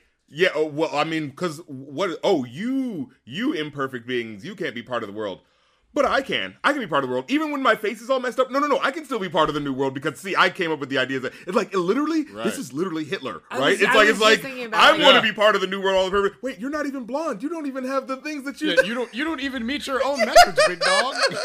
You built the club, and, are- and gonna, you're gonna wouldn't feel away even when they don't allowed let you in. in. Oh, you're just saying, well, because I built the club, now I'm allowed to be the one who's, you know what I mean? That's that's what he wants. he just it's wants, like, buddy, you're not. Yeah, you're not gonna make. he it He wants in the same hierarchy. He just wants to be on top, right? It's, it's interesting to me that you know he makes this face that looks great. He makes this mask that looks exactly like his own real face, but he leaves that like gross, like you know, skewed rim around where you can see where it's clamped to his head. Yeah. And Yeah. um and it was funny because I noticed it like early on and I then in the flashbacks and it was like, oh, is he looks different in the flashbacks and like his you know, his head looks normal. Yeah. But it didn't and then obviously, you know, when we see um Rocket smashing up his face, it's like, oh, he's got his face stapled back on or something. Um Right. but but yeah, like that he's even it's like he's kind of half-assing it like he made this great Ha, mask ha. but then he doesn't it's like he made the great mask however many years ago but then he doesn't bother to affix it in such a way that doesn't make him look like a freak Mm, Yeah, and one that's also like easily able to to come off. Mhm. Like, yeah. I feel like it. But also, if he stays inside his building, I guess he doesn't have much. to He like worry like none of the people who work for him are gonna mask snatch him but Yeah. yeah, so it's just like I guess he's not worried, and and, and that was another thing too. Is like he never uses his powers that he has later on uh, outside of the facility. Mm. So my understand, my guess is that it only works in there too. Mm. yeah that it's a technological thing that's it's not like genuine Yeah, so it's superpowers, like you- Oh. You you've functionally confined yourself to a, a bit of a prison Mhm. where you are the most powerful thing in there, but only that's because you've made it that way. Interesting. The minute you step out in the world, you know, the minute change introduces itself and you have outside factors, uh oh, Hmm. you know that that your your hierarchy of, of self and your your hierarchy of like superiority crumbles. Yeah. Yeah, yeah. Well, interesting metaphor there. Uh, visual metaphors. Ah, the the the, the uh, language of film. The- um, yes. but uh, I I love the uh, anyways, back to the the bat. Yeah. no, well, I love the the um. Well, actually, there, there was a little bit of a um. well with the dialogue between Gamora and Chris Pratt, there's a little bit where it feels a little bit of janky, where it's like on on Chris Pratt's end, where it, it feels like he's still trying to do like. You know, I'm talking to you like you're that person. So it's like it, it becomes established that it's like, oh, she's not the same Gamora. You know, this is a different one Right. that they got from a different uh, uh, time, like because of the whole thing that happened in the Avengers movie, right? And so it's one of those things where like okay, it's like I understand having the slip, right? Where every now and then you go like, "Oh, sorry, I referred to you as da, da, da." But it's like it kind of goes on for a little too long where it's like, okay, a person wouldn't actually be like, "You were like this person and we were in love and da da da," so you need to do that. It's like, okay, yeah, but you would especially after we know that you've been hanging out with them for a while, like you wouldn't still be on this sort of like, don't you remember? It's like, no, you know she doesn't remember. So it's like it's kind of frustrating to But you gotta you you gotta remember he's drunkard and a loser. guy. Yeah, right now in Yeah. this sort of state. he's a white he's a he's a poor destitute white guy that is uh, he's he's seeking his manic pixie dream girl. Right, You're right. supposed No, to be n- the see- girl in this box I- with the special hair Uh, that makes me better about See, myself. no, I definitely, you're not being. I definitely anymore. get you on that front. I definitely get you on that front. It's just it's like I guess it's like I'm a little like it, it becomes a bit of an unreliable narrator thing when he says certain lines where he's like, "We loved each other. You were everything to me." Because I was like, "Whoa, whoa, we loved each was like, other." Wait, hold up, scratch out. like, yeah, was there a scene I missed? Because in the first two movies that we just watched, I don't remember that. It's like at the end of the second one, I mean, like you know, even in up to infinity, we're like, y'all were good. You, you, I think you said you love each other before she died. Um, Yeah, did- did they when, when kiss you had the bubbles shoot out the gun? the- But I, I, uh, Like, may, like maybe I missed something. I, I just don't remember. no, a no, I, di- I, I think I might have too. I could be wrong. I don't, I don't. as far as the movies that I watched are, there wasn't a specific declaration of love. So if that did happen in the main movies, I'm kind of like feeling like, oh crap, like if that is important, I lost it. But if it's not, as far as the movies I've watched are concerned, there hasn't been a real, oh, Uh, we are officially in a relationship thing, right? So apparently they kissed in Infinity War. ah, okay. See how see see how see how forgettable that Well, relationship Yeah, is. well, I mean that because there's like 80 plots happening in that movie, and that's not exactly the top one, but but um, you know, just in general, like it's just like I felt like they did a good enough job of trying to like get people up to steam, but like from what I saw from us directly watching the first two movies, I so didn't believe the relationship that by the time we get to this, where it's just like, no, we didn't have a relationship, and she's snapping at him, I'm kind of like yeah, I haven't seen that, so it, it I feel kind of cheaped out. Where I was like, oh, but there actually was a kiss, but it was in the big movie. You should have seen that. I was like, damn it, like you know what I mean? I mean, I mean, it's the same thing with like the reveal about Mantis being his sister. That's from the Christmas special. Well, but that I understand a little bit more because that's uh, like okay, I can get it from the second to the third movie. There's been some time where camaraderie has Yeah. formed. That I understand from a language perspective of being like, no, you're my sister. I'm losing people, and you're important to me, so I'm going to consider you oh this no, no, type of that- person. You know what I mean? That that's his actual half sister. oh no, I mean yeah, literally in terms of like ego, Oh, I guess. uh, Like yeah, yeah. It's like no, it's like no, we got the same daddy. right, right, right. But but I mean that's technically established in the second movie. But um but uh, uh yeah, but him saying the line like we loved each other, I was like, oh, this feels a little gaslighty to me. But now now that you said the, the the actual kiss happens, now I'm like, okay, so that it actually is true because. See now, I feel like I'm like living in two different realities. Because if I'm just going by the movies, you know, like that I've seen, You got to watch all, a compilation of just Yeah. all the moments of the Guardians Well, doing Exactly, things. like yeah, even when they were hanging out with Thor in that fourth uh, in the fourth movie, yeah, it was super important. Oh, they, they said something. You you Yeah. had to go back, yeah, or you missed the whole uh, plot Yeah, element. so it- it- No. that's where the Bowie. yeah, came that's where his from. depre- That's where Rocket's depression came from. It was totally uh, built up there. Yeah, no, but it was them damn goats. no, but uh, yeah, like I, I was thinking of like because as I was watching it, I was like, okay, is this like a passengers movie thing? Remember the other Chris Pratt movie he was in, where it's just like, no, you totally loved me in this other. you know what I mean? I'm just like a We we had we had a time. We had a time, child. right? So I was kind of like, is he projecting? But now that you bring that up, I'm like, okay, wait, no, because he does. And when they're in the elevator, they bring up the backstory, and I think that's like where if you're not up was one of the funniest parts. Yeah. Him trying to. I'm glad he admits, it's like, you know, it's like, got mad at her dad, almost destroyed half the universe. Like, almost. Nobody. You did. yeah, exactly. No, no, no, You don't try you did to. five years of irreparable Yeah, damage exactly. to the No, no, no. We were able to undo it, but you did it. Yeah, we, yeah. It's, it, it was undid in the sense that we brought everyone back, but Yeah. that doesn't mean five years of damage. Now, um, and I also have to say, I love the hard ass boss who's giving his alien underling a perpetual hard time when they're when they're on the Omni planet. Nathan Fillion, like, oh, I got, I got one of those. Yes. Like, Oh, oh, my god, yeah. the, the, this guy over And- here, I, I got one. And you know what was so messed up? It was like every scene he would be doing that, and it was one of those things where it's like, oh, is this a like you know joke that they're kind of playing on too much? But it, it really does feel like a character moment of like, oh, this guy, I this felt- boss is an ass. I will say, I felt so bad. yeah, I really want that I story. felt- What's going on with that? I felt I felt so bad for the guy too because like that first conversation where he was like, oh, you know, when they got the, the Yes. hyper the hyper word speed, and the guy's like, yeah, and he's like, okay, so what is that then? And and like called him out, and it's like, you know what? He was just. I felt bad. I, I'm like, because you know what? I've done that kind of thing where somebody says something and I don't know what they're saying. Yeah, I didn't really like, hear yeah, it, uh, because yeah. it's like no, no, it's, that's right, just happens you, all the you're time. just So you- being you polite. You're, like, you're just being polite Right, and so- keeping a conversation going. So I'm glad we're calling out what the real power dynamic is really happening here. Nathan Fillion is taking advantage of his like sort of power role to be like, oh yeah, I'm actually calling you in this and I'm calling you in that, making a really poisonous work environment, okay? Where where this guy's just trying to go along We're to get about to along. take him to, to Orgo Corp Right, HR it's like, over I'm sorry, like you did that on purpose. You were intentionally laying a trap because I'm sorry, like you're having a casual conversation. Right, it's not like there was He's- something set up it's- beforehand. It's not like a work thing where he's going to be like, okay, now I really want to make sure I'm clear on all the details. Like it's a Mm-hmm. casual conversation. If he doesn't know what some part of a car is, he's just going to go, yeah, you know, yeah, whatever. like you're just trying Like, to feel smarter than him. Yeah, like, that, oh, gotcha. that made me so Yeah. mad. so when he kept doing that thing of like this guy, it's funny. So it's interesting how you can. This is the reviewer news, the great reviewer news sort of way we look at things, right? You could look at it as the boss knows what's up and his underling is just such a jackass, or you can look at this, the boss needs to fucking lighten up and quit being such an asshole to his underling. like you know, and I get a little bit of I mean- speciesist vibes. Why is he acting like this to his Oh, alien? Huh? Yeah, I did. Right. I did feel like It's like, oh yeah, I I got, like, I oh, got the- one the of pale those. purple What do you mean by that? The pale purple guy is the problem. Okay. Yeah. It's like I'm sorry, I'm not paying attention to this conversation about space cars, Yeah. bro. Like, leave me alone.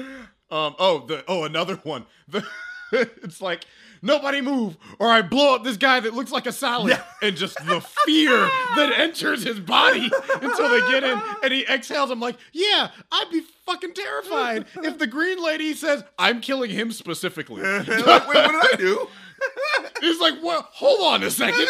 Let's talk about. I will put my gun down. It's like, now hold on, sis. Well, I gotta be What did. I do to you? This is a job. Yeah, exactly, right. You ain't gotta make it you personal. broke into here.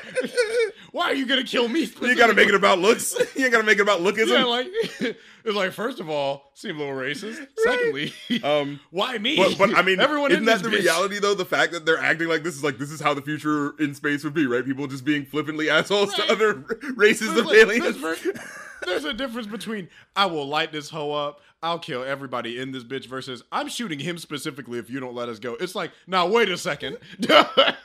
I'm not the one that is like, I work here, man. Oh. Oh, man. First, I'm staff. so they go into What- they, they go into the scene and they like try to do the uh uh you know oh excuse my friend he's the boss's nephew you know da da da and that's when they have the relatable moment of like oh yeah I got one just like that uh, this guy and that was I like I liked how they built off of that moment in a comedic beat way with the the first time it happens the second time and then the third time the payoff being of the reason why we're getting around this little character moment is because oh yeah you can't you relate you know what I mean and so they so relatable. Yes. That Nathan Fillion. yeah, so they're able to kind of uh, get some extra time. Um, and then I love when Mantis goes with Drax to to get the security clearance, and she Mm-hmm. taps the like the guy in the hand and says like, "You're hopelessly in love with him." and Drax, we're just looking at Drax's face, having to do the "God damn it!" like you you did it again, and then him having to be like, "Hi." Yeah, like I, because I can't, I can't break the Hi, kayfabe. I have to go along with this. That made it. I feel like that made. I feel like it wouldn't have been funny if it was just like a one-off, but the fact that they've done it before made it funny. Yeah, and it's sort of like I'm messing with you again. That that was the real like you know brother sister like vibe that's going on. Like I'm not doing anything Yeah. that's gonna sabotage the mission, but I'm doing something that you know I'm getting your goat on. You know what I mean? And so and I just The- love how that scene played out where where like the guy just kind of has that moment of like looking up and then going oh. Hi, and it's like it's it's like it's a it- you know what it is like it's not a bad gay panic moment. It feels like kind of like fun and earnest. You No, know what I mean? Like it doesn't feel like Yeah, yeah. It's- like I'm not worried about the fact that we share the same sex. I'm annoyed by the fact that this is the fifteenth time you've done Right. this in two months. Damn it! Why is it always me? Why you And it's like it, you're doing that on purpose. and then your friend is just your friend just goes because it'll never not be fun. Exactly. That's why That's- it's always that's the perfect friendship right there. Every single time. yeah, I'm messing with you because I know it's gonna get a reaction out of you. So this is totally unrelated, but I wanted to bring up because I had mentioned earlier I didn't know who Maria Bakalova was, and I looked on IMDb, and she was Cosmo. She was the voice of the space dog. Which Yes. makes so much the, sense. the good, the good baby, totally the good makes girl, sense, sweet baby. And no, and I was like, oh, okay. So yeah, so the like That that, was. I, is it weird? I actually enjoyed that subplot I about the okay. I kind of didn't like it. I felt it was a little cheesy. Where it's just like, okay, we know it's gonna be. I mean, I- you got your you brother know to do the going. cute part of the movies for the kids. You know what I mean? Like, it's like, all right, we know the nepotism. Like, you got to give him the cute little part for the kids here. you know. Right. It's like I I wound up like my, my partner came with us and they're like, Where are you gonna go see? Him? I'm just like, Oh, we're going to see Guardians of the Galaxy. Like, oh, I don't like them. But they love dogs. And I'm like, baby, look, there goes a dog. Yeah, We that's, lit the dog is and in just there like for, The dog is adorable. Because like who who doesn't like a cute dog? A being talking like, dog, say no I'm less. A good girl. Like, and it, it's like say, take it back. Take it back. I'm a good dog. Tell me I'm a But good see, it dog. felt- like as I'm watching, it just felt so cheap. It was like, oh, you, say, James Gunn, you, you I, bastard, I stop liked, trying to get I these liked cheap the points. dynamic between Cosmo and Kraglin. I like. I thought that was cute. I Um, liked it. I- I- and his I whole journey also with learning how to use Yondu's arrow was True, cool. true. I actually, yeah, I, I kind of, I appreciated that. Um, and now it did feel like one plot Uh-huh. too many when we kind of got into the action kind of happening, where it was just like, oh, you want me to care about this too right now? like, it's like I, I, I give I give also the the dog part a little bit of credit because like as much as you get frustrated, the characters a universe also get cr- frustrated. So you can tell uh, Cosmo's been whining about this for hours. It's like right, that's part take of it. it yeah. back. I'm a good dog. Yeah, when they're at the card game know and they still bring it up. Like, come on, just say it already. It's also, like, clearly very much- over here playing cards. It's just like, please, God, tell her she's a good It's, dog. it's also Oh, very my much like how an actual dog would act if an actual dog could talk and understand words. True, true. Like, Um, and uh, oh my god, yeah, uh, I, I just wrote uh, another thing for the Omni world. Is like, I absolutely love this world when they put their hands on a button and it squishes. Like, oh, yeah, the, just Oh, all sound the design. tactile. yeah. um, and then uh, okay, so this is a little bit of banter. Th- this was the point where I really felt like there was like a character, like the perfect synthesis of character banter that feels like it's organic, but actually kind of like telling a bit of the character's story, right? You know, so is the part where they're you know about to get the whatever the heck MacGuffin to get out of there, and she's like, um. Is like they're basically like railing into him and saying like, "Oh, you fall in love with everyone. Like, what the hell is wrong with you? You need to get over it." Da da da. It's like you probably fall in love with her next, and like Chris kind of looks over at her, and, and he's like, "No, that's not true." And he kind of looks over at her, and, and she's like, "Stop looking at me like a lost puppy." and he, and he kind of has that moment where he's just like, "Oh no, I just I."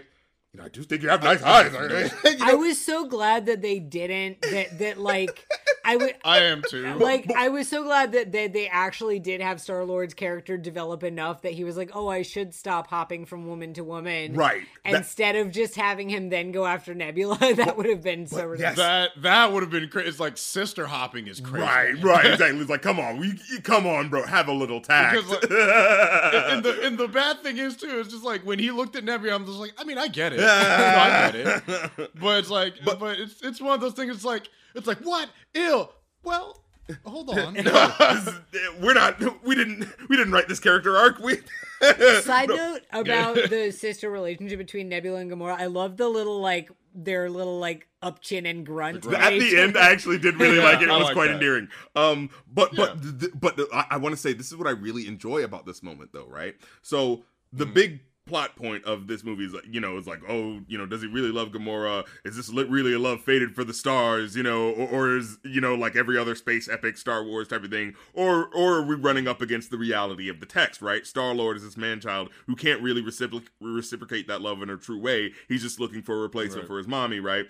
So so like so but but here's where i really love this moment as much as it's a sort of mm-hmm. like when he looks over and does the sort of like but your eye- eyes are really nice looking like it's sort of played like a haha that's funny and then it's like a but wait a minute. Is this really an issue for you though, where you keep going to the next girl and like giving her a little com like it's so it's like, the sort of thing like Yeah. we're joking, but is this actually pulling at a bigger issue with you where you just kind of go puppy eyes for the next girl? You know what I mean? Like I like that it actually especially Yeah, I like that it plays with it in that way where it's like you're not quite so sure if he's joking 100%. You know what I mean? Like you're not like is he to try to pull this again? Is he still in? But like how the story unfolds is like no, you have to realize that you're not a mature person for yet. You don't deserve any of these people right now because you needed to figure out you. I you also know like love that Gamora like was able to. I keep wanting to say Gamora, like the turtle. it does look like it though when you see it. but um, I, I still I love that that Gamora like her little ending of seeing her get reunited with the Ravagers. Yeah. Ooh, Um, yeah, that was like felt good I, to I- see it for did some because it's I- like her get I want a Ravagers of the Galaxy show.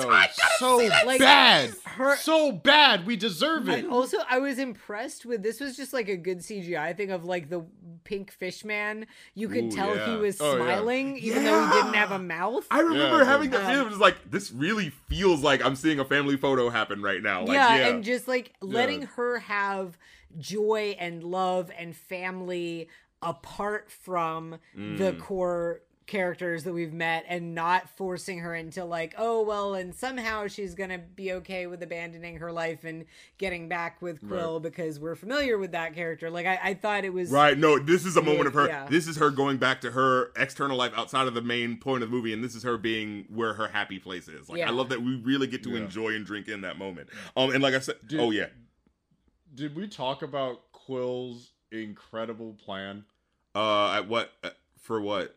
Of wi- on Counter Earth and and that whole What? to just like, like, go in sequence and, leading and- into what- the third act? was he just going like I wasn't clear on what he was planning other than I'm gonna go in and intimidate this guy who owns I, worlds. I wasn't sure what the plan was gonna be. All I knew is that there's a scene in the trailer where they have their guns out, and, uh, and I think what clued me in was he gave Groot the element guns and said, "You know, what Right. you're doing." Oh, and they right, didn't right, scan the tree man, and I'm like, they didn't scan the tree.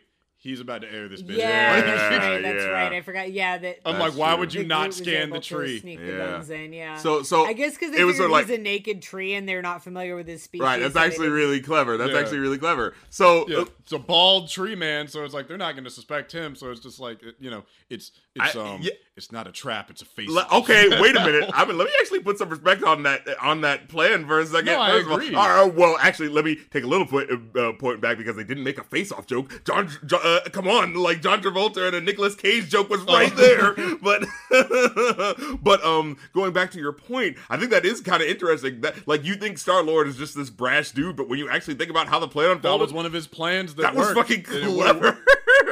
It had had high evolutionary not blown up the planet Mm. and uh, Gam- not Gamora, Nebula and company like not gone after him. That plan would have w- went off buttery smooth. Yeah. Now, now, um, yeah, that that that is actually really kind of fucking interesting that you say that. Yeah, because like the whole time it's kind of like you know the reason why. all the all the all the problems against their plans are external. yeah, but and they just adjust. They have great plans. It, it, it was. It's nice seeing competence. Yeah. and it's nice letting. Yes. But also, it's like realizing like simple Rocket's competence too. Like what we learn about Rocket is that he's a genius. He's a super genius. He's not just a wide, Yeah. wise cracking raccoon criminal. Like he's actually brilliant. yeah, right, And letting them Yeah. be brilliant was pretty was pretty great. right. But um, Yeah, like all the all the guardians are pretty competent. Through, like they have their silly moments, but Yeah. they're pretty competent and work together. Like they they know how to work as a team, which is different from two, where they're just in the early phases of learning how to work together. They know how to work as a team now. They know what their strengths are and their No, differences. I, I think that's really uh, like a really good point that I'm really appreciating right now because it's like it's such a simple plan, but it works. And the and it's so funny because in the moment when like Quill is kind of talking, where he's just like. No, it's a face off, and we're gonna face them. It kind of feels like, oh my god, you're gonna do something so fucking stupid, and is this really gonna work? And then you're kind of having that moment where it's like, he's really just going to go face first into the danger as he's done before. But you know, as we watch these movies, you're like, you really are having that feeling in your stomach of like, is this actually going to work out? Because we've seen him fail at this before, and then to see something Yeah. actually go off, it's like it's really uh you know really taking advantage of like the audience's suspense, right? Like it's like, oh, is this actually going to work? And then seeing that like you know, because w- like the motivation is so clear. I, I just feel like as I'm like Right. noticing these plots unfold, where it's like, okay, we know the reason why, um, you know, High Evolutionary is not just gonna blast them out of the atmosphere as soon as he, he get, get- sees them. It's because like, oh, well, we need that rocket brain. Okay, so we'll let you get in. We'll let you get in as close as. No, we're not gonna do anything Yeah. to you. We could have. We're gonna let you get as close as you can. And then they thought that they were gonna have them, and then oh, actually, we had something. Like that's actually really fucking cool. You know. yeah, espe- especially with it being in on on his terms, on his turf. He knows he has the gravity power. He's like, it's a bunch of nerds coming here fighting me. It's like maybe I can just talk them out of it, and they'll trade over their their little raccoon buddy, Mhm. and I can just let him go in. and I can get back to business. I- yeah. Yeah, it's like, but if I have to use my gravity powers like he did, I'll just use them.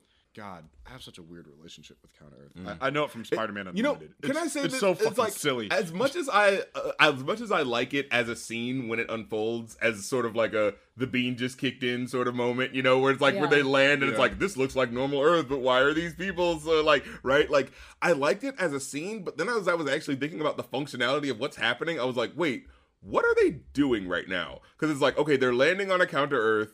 And then they go to just somebody's house, just anybody, right? That wasn't a specific person. They, would- they just went to anybody's house to find to ask where the high evolutionary is, and then it was like, it's oh that huge building that was right over there, and it's like well, they couldn't have figured that out, you know? Like it just felt like a, it felt like they just needed Which, I to mean, show that- them.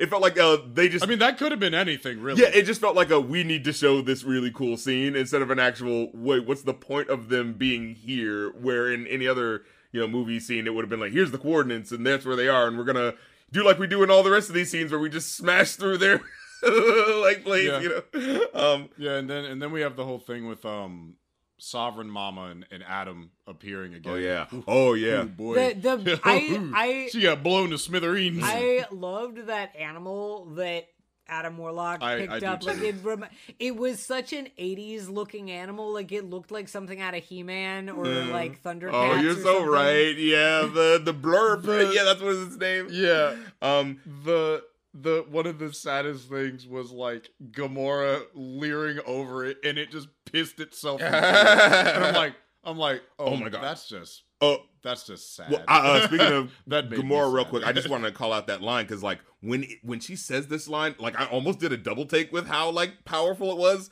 Where like he's doing the, you know, sort of, oh, why won't you be my girlfriend? I don't understand. You're supposed to love me. And then she like just turns around on her. She's like, what are you so afraid of that you need me to be something for you in your life? And it was just like, a, whoa, like, like she just like and then shoves him into a yeah, wall, and she- just like that was, like that was therapy was his ass. That was yeah, like oh man, and then we get the line where uh uh, uh high evolutionaries is like uh you know he says, "Oh, you thought you were going to be a part of the new world?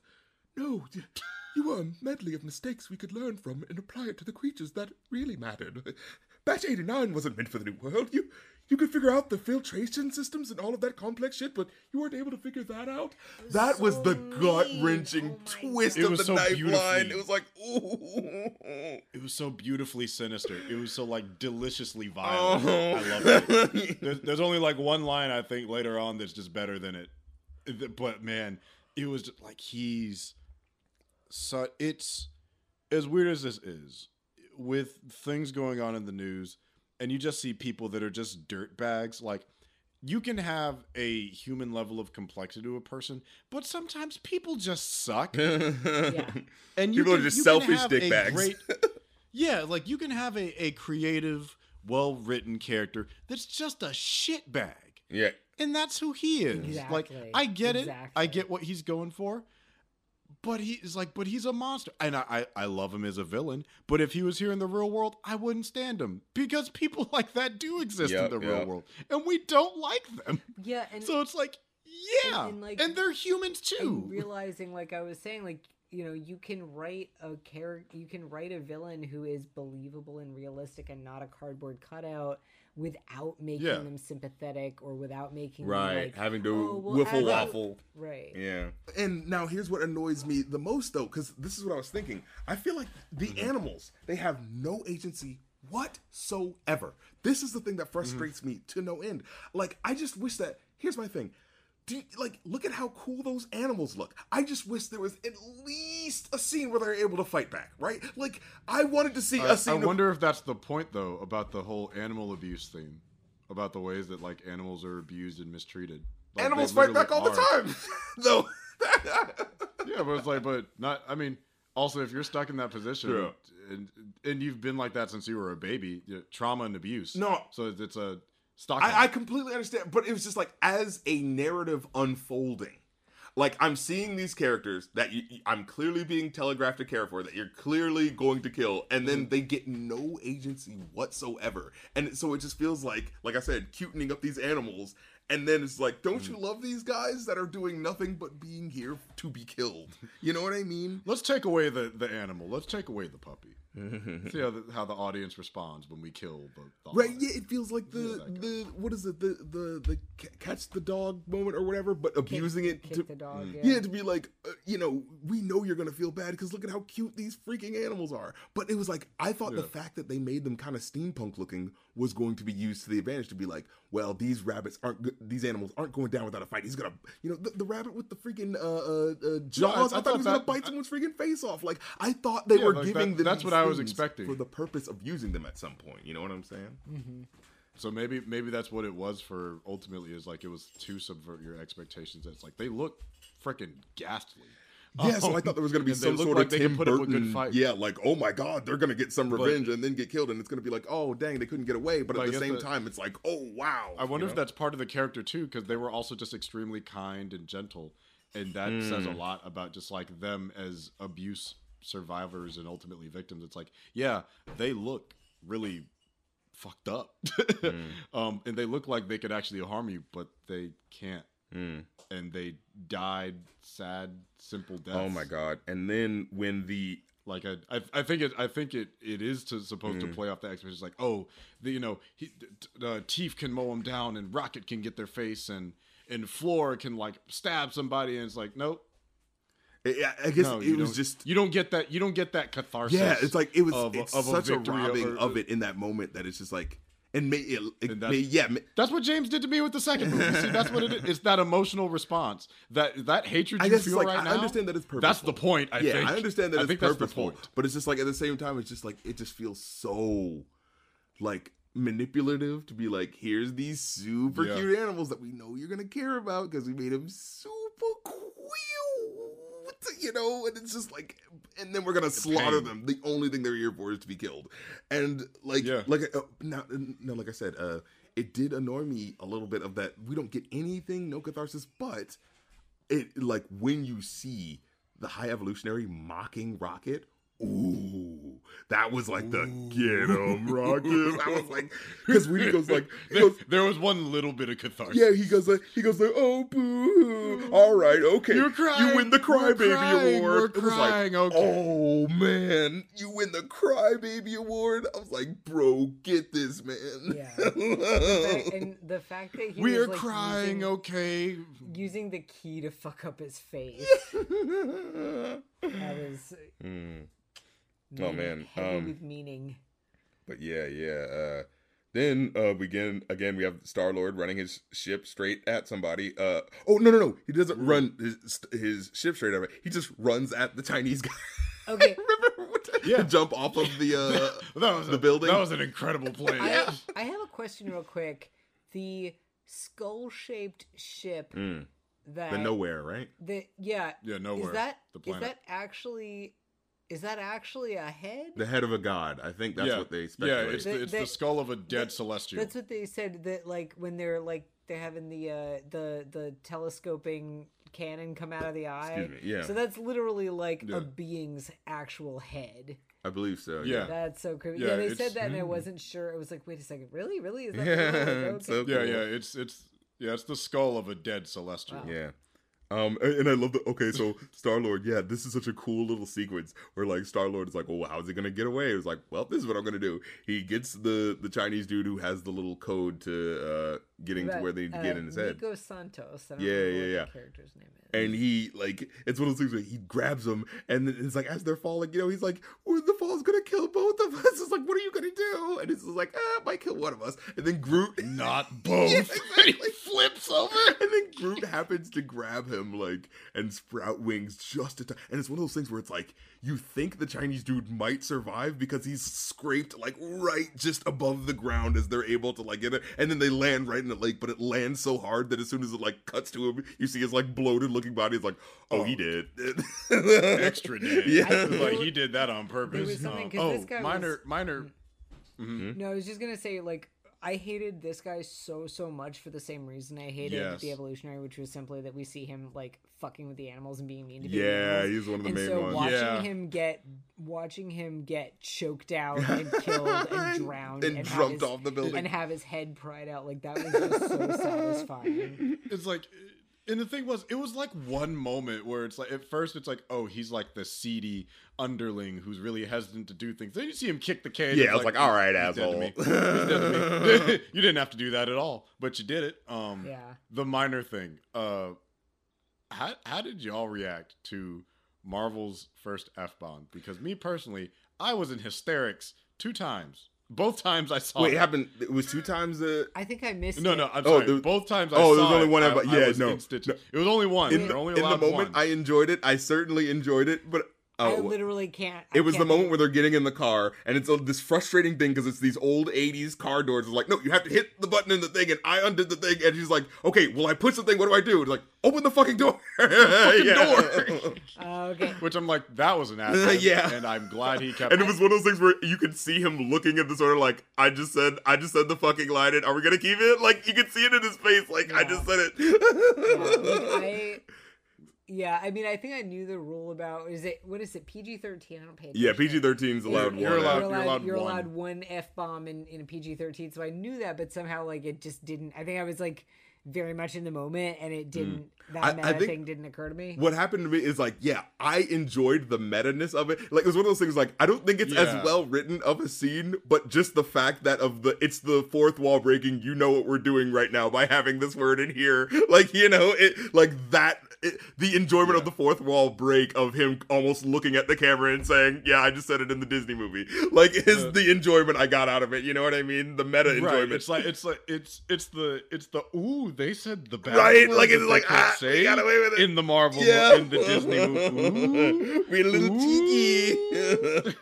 It's the it's the giggling in the classroom when the teacher says like damn it you're like Yeah, it's like I'm saying, no, it's the teacher saying, yes, technically you're allowed to say it because it's in the books. Yes, you're reading it. You can say it. It's like, ah, I'm to say fucking. you know? yeah, it's like it's it, it the the only thing that's a shame is that like aside from Deadpool, whenever that happens, they can't like weaponize that again because it won't be as impactful, Right, right, as yeah. keeping an ad lib in the movie for James Gunn. So it's just like if if you get the blade and it's just like, oh. Motherfuckers always trying to a pill again. It's like, that's not the same when you say it, bro.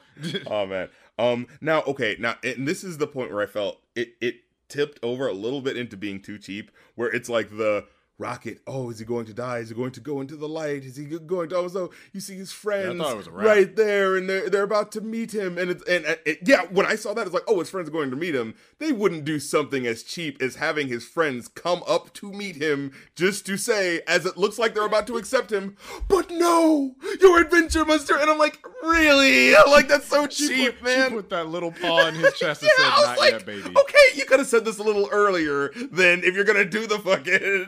It that almost She's That- gotta be a drama almost, As a matter of that almost felt like sort of a it was it was so cliche it passed into the ceremonial it was like Mm, like oh, this is what we have to do for this type It was of uh, like- story. it was like it was like a religious ceremony it's Especially like with I him being like, "Can I come to?" yeah, I know exactly what's gonna happen but it's still there's this meaning is what within we it. do. Yeah, I get what you're saying. Uh, I think the only thing that would have made it better is just like if behind it you faintly heard the upper room with. No. Oh man! You see, you look you know James Gunn. I mean, he's, just look—he's got these fire soundtracks. He might just hit us with a gospel joint, like You see Jesus in the back, basically just like, "Come, my child, mm. So Well, not yet. To, the otter says you can't go. So sorry, big dog. But Rocket Raccoon is just. Can I just say, like, Rocket Raccoon is so cool to look at when they have the up close and he's like kind of like squinting and getting angry at you. Like, it's he- just he something. looks amazing. Yeah. like, that, that's a that's a thing I do have to give credit for with Bradley Cooper because I've heard him speak plenty of times. I don't know, like I got to give him a lot of credit voice acting. yeah, I do feel like it doesn't Rocket sound like the same person. Excuse me. Sorry.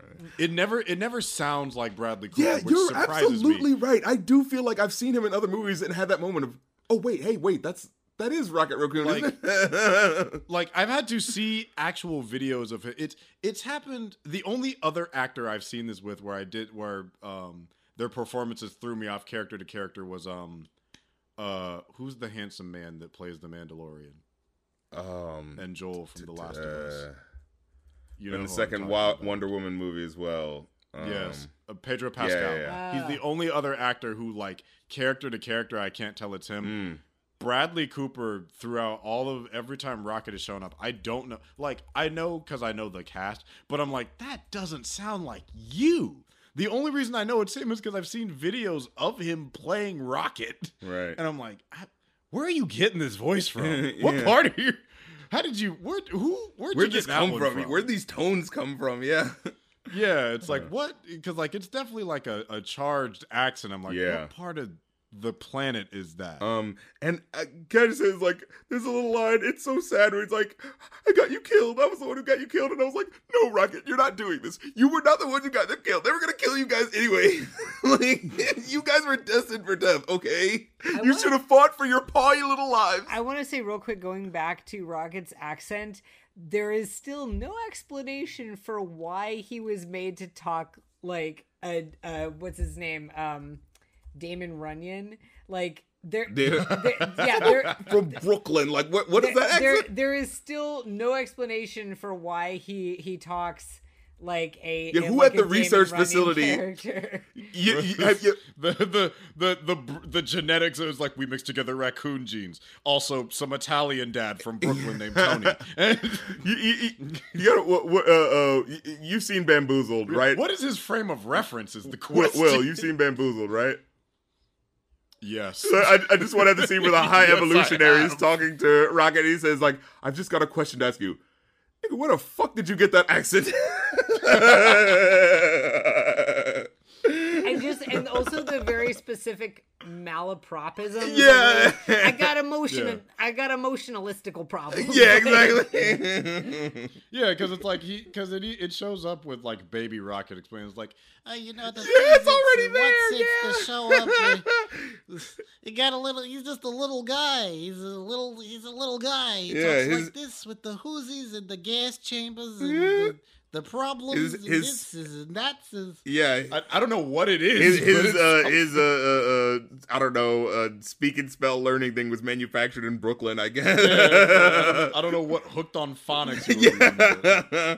um, it was like, yeah, the guy who came in to read it for that day is like, no, I don't think my action's gonna affect my ability to do my job. uh,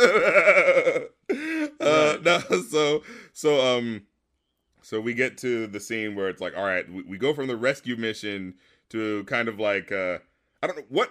What are we doing now? I guess we're just it's we, we go from one rescue mission to another. Really, we were originally going to rescue Rocket, and now Yeah. we're rescuing all the people that he was going to kill, basically, Yeah, right? All the, yeah, because um, because Nebula, Drax, and Mantis get onto the ship, uh, and don't know because they don't they're not clued into Peter's plan. So Right. he's still on the uh unknowing exploding planet. Nebula, uh, Gamora, and Mantis like break in and see a a cacophony. I don't know if this is an ice metaphor or what. Just a unruly amount of space babies. Mhm. Um, in little metal prison cells of all various shapes, colors, and and mm, like hair textures. Like it's yeah. it, it's like a Oh. oh. I just Oh, boy. appreciated that the the Star Children all had millennial gray hair. Yeah, it was like, Like, a there yeah. were so many different ethnicities, but they all had that like millennial granny gray hair. look. and- Kids in the future Yeah, are stressed like, out, I- man. I- they know all the knowledge of like- the world before.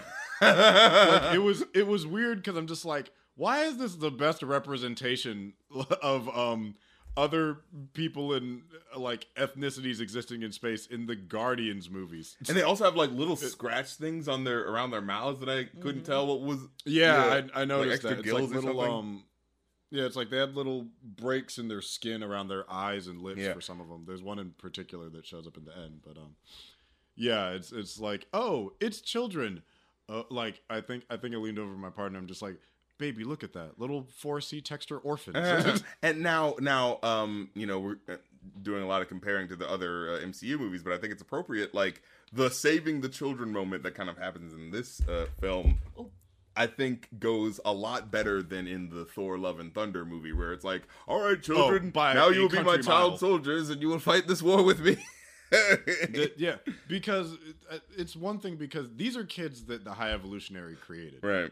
So, which which I guess it, it also in a way kind of mirrors Peter's story in its own way because he he couldn't save his siblings. Hmm. He didn't know.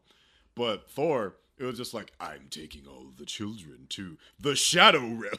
It's like to to call him out, dude. Just fight him like a man. Let's Yeah. swing on him.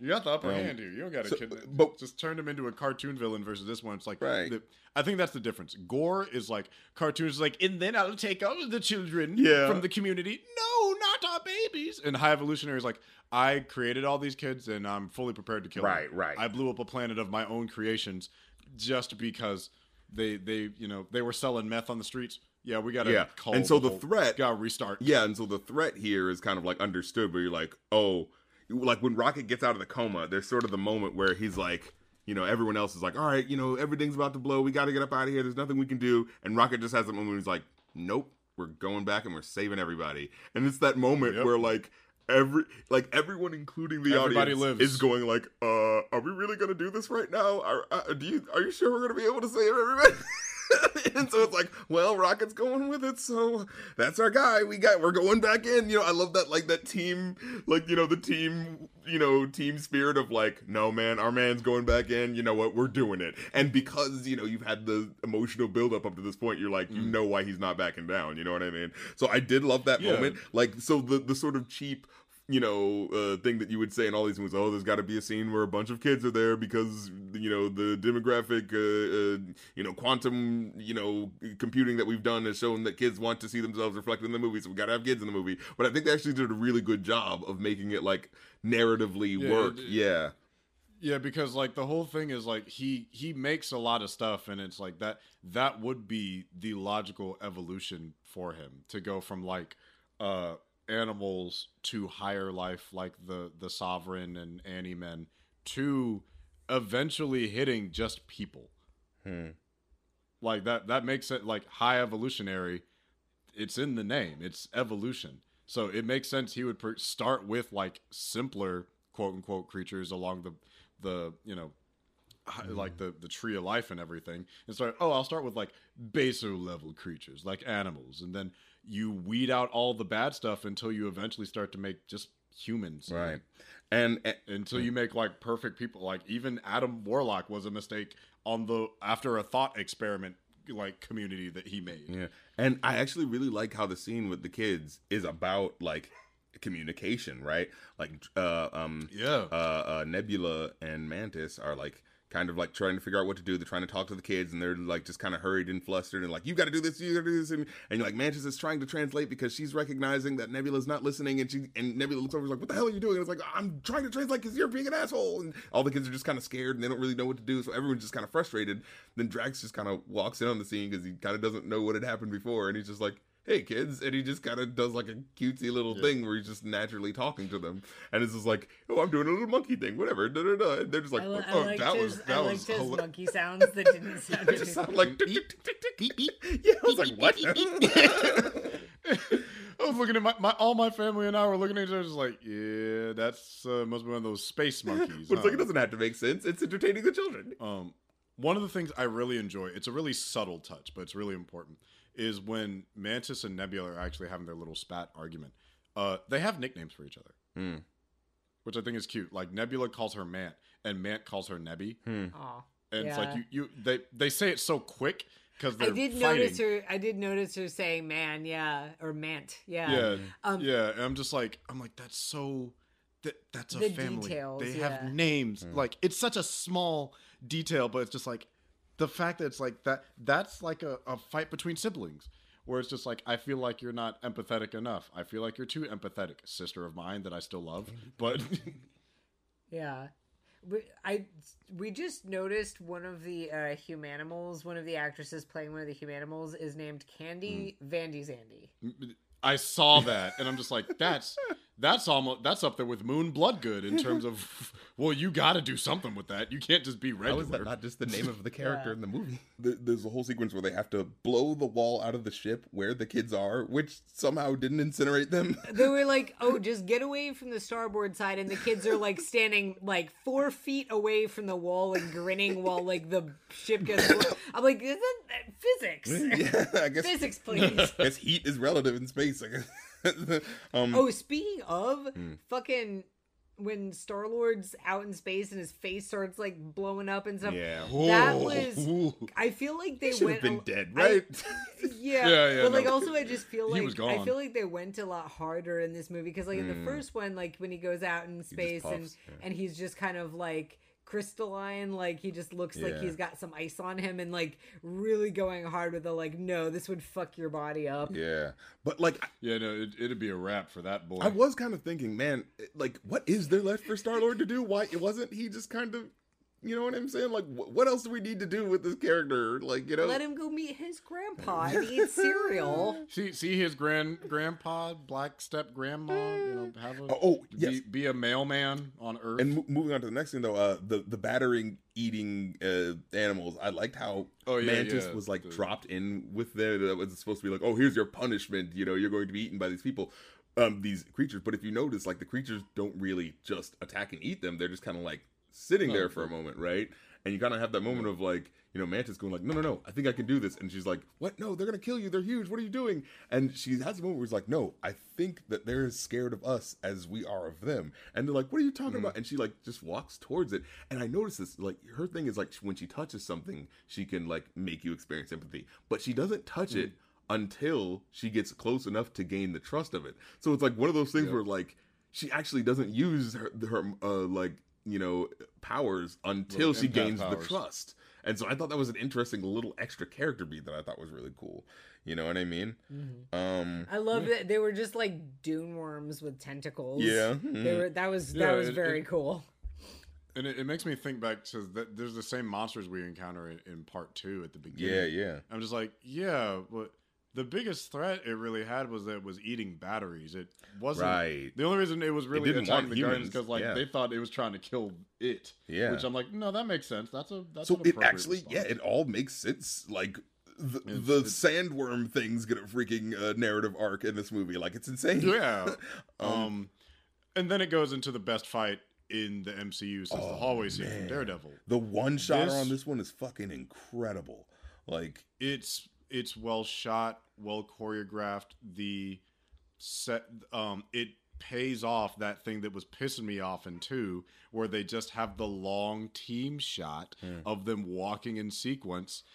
It's just it's perfect for like Hmm. three minutes. I'm like the the only issue that I have is right after the fight is one of the most jarring cuts in the movie of them running down the hallway. that is true. It just does just kind of Like, feel like it we're in the middle of this next scene, scene. Yeah, and then yeah. And then it's just like I feel like we missed like 10 You're seconds. absolutely right. I noticed that. Yeah, Where it's just like, now we need to go. Da da da da da. I'm just like, okay. and we were walking down the halls like, oh, We didn't oh. want to let that breathe at all. Yeah, okay? Hey, exactly. Hey, I'm with No, you. I'm with right. you. We're running. Um, and and But- uh, uh, but going back to compliment a little bit, like I do love the way Nebula gets her head like almost smacked all the way off of her body, but then it's like Yeah. hanging on while she's shooting. Like that was so inspired. Like that's a fucking moment right there. Everybody had a moment, and it was yeah. just chef's. I'm like James. Oh, you and your cinematographer deserve all the accolades to like here's the thing that's a busy ass scene Yeah. and it's not all cgi No, so not only was thing, that choreographed and shot and probably done multiple times but you also have to edit around and with the camera like Mhm. that was meticulously planned and i'm like and it it wasn't i could follow everything yeah, yeah. like there was a lot going on. I could follow who was doing what. Everybody had a cool moment. Every and that's the apex of them working together as a team, like I was talking about earlier. yeah. And I'm like, this is this is you. James and his team set a new bar standard. Like there's glimpses of this in other movies, like Shang Chi has some pretty good fights, but it, a couple of them get a little bit lost in editing. This is the the standard. Yeah, This no. is what. Congrats. Is like you hit a peak. Now you have to maintain it. Right. It felt like depicting a real team and not just the sort of concept of a team. Yeah, yeah. Uh, Yes. now, uh, I want to give a quick shout out to the the te- the mutiny that happens on the villains, where they're kind of going like, "You just want this rocket brain, and this is causing too much," and like, y- y- you know, it's like the it felt like a real villain moment of like the no, there's a real reason why we're turning on you right now. This feels like a waste of time. What the fuck is going on right now? And like you see them Yeah. legitimately, Huh. yeah, thinking that they're gonna, I like that. yeah, pull one over on him, but he like uses his gravity powers and absolutely like destroys all of I them. just liked that his henchmen were like actual characters with their own like Mm, motivation, because yeah. I feel like so often you have like the bad guys hench people just sort of almost seem like puppets like they don't seem like Yeah. people I mean, who are- villain guys, the Squid guys, they, they didn't have any internal thoughts. Right. They didn't have any Oh, real right. questions. Whereas like yeah. these guys being like, yeah, Yeah, this is our the, boss and we um, work for him, but also we still have like brains and thoughts. Yeah, and Yeah, the, the Black Order was a little bit underdone, but somehow the High Evolutionary, one of the most uncaring like villains that no one gives a shit about, has like villains that actually try to go for a mutiny, which is interesting as a character Yeah, moment. It's just that little bit with the was that a hamster lady? Was she a rat? Oh, I thought she I was, a, she was naked mole rat. yeah. Yeah. um, but they they uh, now uh, what it does feel a little labored when they're like, no, we're going to save everyone, absolutely. Everyone, and it's just like there becomes Yeah. a certain point where it's just like, okay, either it's going to be a thing where like, no, they can't save everyone, and it's like, well, we're gonna do the best that we can to save everyone, and that's the lesson, or it's like we really can save everyone. That feels a little unrealistic. You're not gonna be able to save everyone every time, but it felt like the sort of well, Well- it's the third act of the Disney movie, so of course we can absolutely take all the time in the Well, world. it also, I mean, it did feel like Well, so they- much. they of this almost is- didn't. So much of this is about the value of life too. Like they go through all Mm-hmm. this, starting out just to save their one friend, True. and you know, and the high evolutionary like. I, I don't know. I because I had this moment when Rocket says something in the running. He says, "Save all the higher life forms." At this moment, going, "Wait, Uh, wait a second, wait a second. Really? Did you really just say that?" And then when he has the moment with the baby animals and realizes, because I think Yeah. it would have been pretty horrible Right. if they'd been like, "Well, you can let all those dumb animals die." Just you know. Yeah, and so I like how they they actually did grapple with that in, in a re- Yeah. to a certain extent, but it did feel like a certain okay. Well, but if we could get absolutely everyone out, then where was the danger? Like, you know what I mean? Because I thought that was the ticking clock. We only had thirty seconds. Oh, but now we actually have an extra minute to get all the animals. Like, okay, well, you know what I mean? It feels like it lessens it a little bit in a way that you know where where the action feels too big. Where it's like, okay, you're kind of breaking the mm-hmm. disbelief. Even the big animal worm things come out and they're saved too. But it's like, wait, wouldn't they be crushing all the other animals as they're like coming out? I, you know I what I hear mean? you, Like- and I think it was Yeah, it, was, more. it was a it was a nice little Noah's Ark. yeah, moment. that's what I they were trying to do. but Yeah. I, I mean, I hear you. I think it's more an issue of the timing rather than like they shouldn't have. Not that they should. Sure, yeah. Not that they shouldn't have tried to save everybody, but that Right. maybe the timing could have been a yeah, little it's the question of how much time do you actually have? Yeah, like because if we, Like if it had been slightly less of a It's a- last it's a minute lot of shit- yeah, But but to be fair, it like given the the ship was like exploding uh, at the time or whatever self destruct sequence was initiated, that ship was about the size of uh of um their own planet. Yeah. Where Mm-hmm. there were like inhabitants, so it probably did take the explosion to get a, a a little while to get up there. yeah. Now, uh, one more thing I want to bring up, just like just the fact that right before the, just a little thing that annoys me is like, oh, here are the villains, uh, here are the heroes right before the villain, and you know, Rocket scratched his face off, and he's lying there, he's not dead yet, but Rocket's got the gun, and he's just about to kill him, and Drax is like, kill another him, cool like you know, too, let him die. ganged up well, on no, him. no, because like, because like, but the way the scene ends is like, kill. Drax is like, kill him, let him die, and then Rocket's like. Nah, can't do it. It's like, what are you talking about? Why not? Because I'm a freaking guardian of the galaxy. I'm sorry. This guy's laying there bleeding out with his face off. Like, it's probably a mercy killing at this point. He's just going to be laying there with debris randomly being falling on him and maybe But does he him deserve to death. it? But Does he no, deserve no, their but mercy? the point is he's saying, I'm not going to kill him because we're the Guardians of the Galaxy. Yeah. Uh, you just killed a whole bunch of people just to get to here. Like, can we not do this? I'm like, well, and also like it's like you know he died. He probably died in there, and if he did, it's like this guy is like a multi-genocider. Like yeah, like, no, he anybody- deserves to get if shot in the Super face. Hitler. right. Like there's, and I. D- does he deserve it? Yeah, but you know, I- he he put his ship in self destruct. Come up. I mean, you know? yeah, I think like mainly just like he needs to die regardless. But, it like, just felt like a narrative thing of like, no, the Well- character realizes he mustn't kill. It's like, no, and no, that we're killing annoys- That annoys me too. It's like He's, he's like, well, look how he looks. I'd be, I'd want to die too if I looked like that. I mean, but like I think that there it is sort of an annoying thing. I think sometimes in these sort of action movies, including superhero movies, life is treated way too cheaply. But then you have these like when you get to the big bad. right, it's like you you'll have like He all these all crime. these No, random goons. It's not- all these random goons getting killed all over the place, and then you have a multi genocider and go, no, I'm not going to kill him. It's like, come on, He must now. face justice. Like, yeah, like uh, how, how did y'all, how did y'all like the moment of Rocket coming to terms with the fact that he actually is a raccoon? That I, I love that. Yeah, like, that was I'm beautiful. Rocket It's like- raccoon. I was like, I- yes, that was the you. perfect mo- marriage of funny and heartwarming. It was. I just loved like Yeah, when he I'm has just all like, the how did he- babies, all the babies crawling on him, and like, oh my god! That's why I was like, It just made me think of the da- the uh the Daniel Lavery piece Hmm. about raccoons, and I think it's actually the possums piece as the babies crabble scrappling on your back. Well, but- it's scary when the high evolutionary comes in in that scene. And I'm like, oh, Oh, shit, is he gonna get? what's gonna happen to the they jumped off just in time, but I was like, I thought they were gonna get like blasted. I was like, shit, you just wasted Oh all yeah, the time. I, I for sure thought some of those raccoons were gonna die, but somehow he saved all them all tiny the ass babies. all the babies. Right, and then okay, with the ending, like let's hop to the ending where they're like, oh man, we Yeah, yeah, we yeah. finished our adventure. But I've got to go, and I've got to go, and I've got to go, and I'm just thinking, like, man, if you're a rocket and you just woke up from a coma, you're like, damn, can we get a drink first? Like, what? like, I just got back. Yeah. guys. Can, That shoot, that'd be me if I was Peter, but I'd be like, can we get? because it's just like he. I'd be like, can we enjoy? oh, yeah, each- the Krishna Atom. Dude, I'd be like, can we get a drink and enjoy each other's company and not be in peril for five minutes? Like, I feel like all we've done has been running.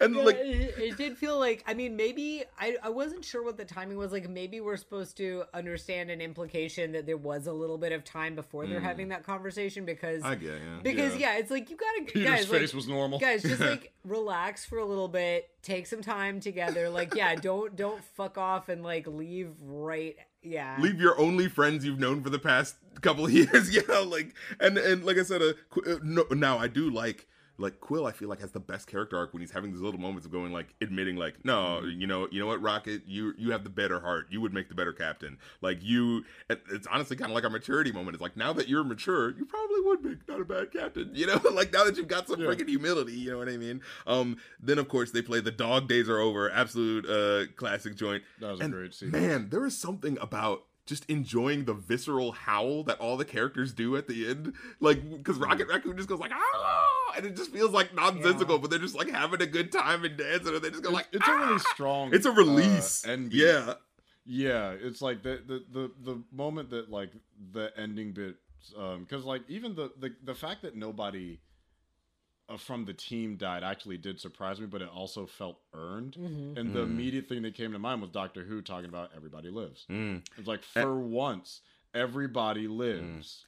And, and and you know what I really love? I love the absolute ending beat where because I, I like how it sets up the true morality where they have the moment of um you know the kids are, are talking and everyone's talking the new Guardians of the Galaxy you know and they're talking about their music which is I love that little moment of like what the girls like what music are you gonna listen to uh Britney Spears and Korn I was like fuck yeah little girl you know have your music taste Yeah, I'm just like I'm like that's a oh yeah so that um so that's a fun little nod. That's Phyla.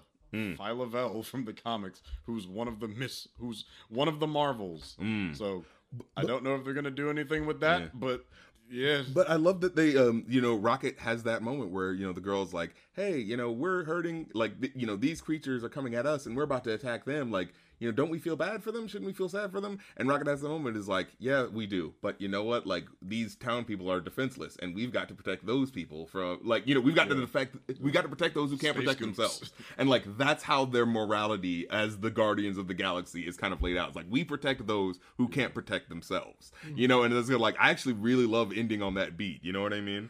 Yeah. Um, I do too. I, Yeah. um, I, I guess that. Do you want to talk about the mid-credit scene? uh, sure, sure. If you want to, yeah. It's- Whatever.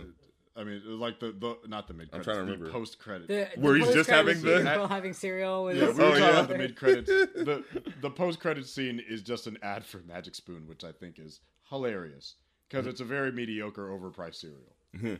I totally did not register what cereal they were eating. I I I couldn't tell the first go round. I'm like, is that Magic Spoon? And then the second time I saw it, I'm like, it's Magic Spoon Uh, oh. because I was close to the screen. Oh. So, so, so uh, I think we can, uh, you know, say that this movie's definitely like quite, quite the banger, even for the small issues that we may have Yeah. with it. Uh, I, I think it's like dope as shit. Only thing I want to bring up, just a really quick note. I know we're like fucking running over long as shit, but just the quickest thing I want to say is fuck Mike Cernovich is a name that we need to never forget. Fuck Mike Cernovich. He is the person who is responsible for James Gunn almost losing his job. And the reason why is because he was this right wing internet asshole who was just mad about Roseanne kind of like losing, you know, Yeah. you know how conservatives are. They're like, well, we lost a celebrity, so we're going to get you on one. And he basically just uh, spread this bullshit. Um, um, misleading Yeah. t- Twitter thing was saying like, "Oh, look at all this evidence I have of James Gunn being a pedophile and doing all this sort of thing." But it was like literally like misleading clips where it was like, you know, James Gunn apparently used to be like a really edgy boy, and he would like make like, "Oh, you know, this kid gets blown the fuck out by da da da." But then if you actually look at the clip, it's like a Twitter a Twitter clip of like this kid being like made fun of by this judge on American Idol or something like that. like it was- wasn't was, actually like, that video. It- It, was old, dumb, out of context tweets. Right. It's like J- like James used to have a series called PG Porn. He was a weird dude. He's always been a weird dude.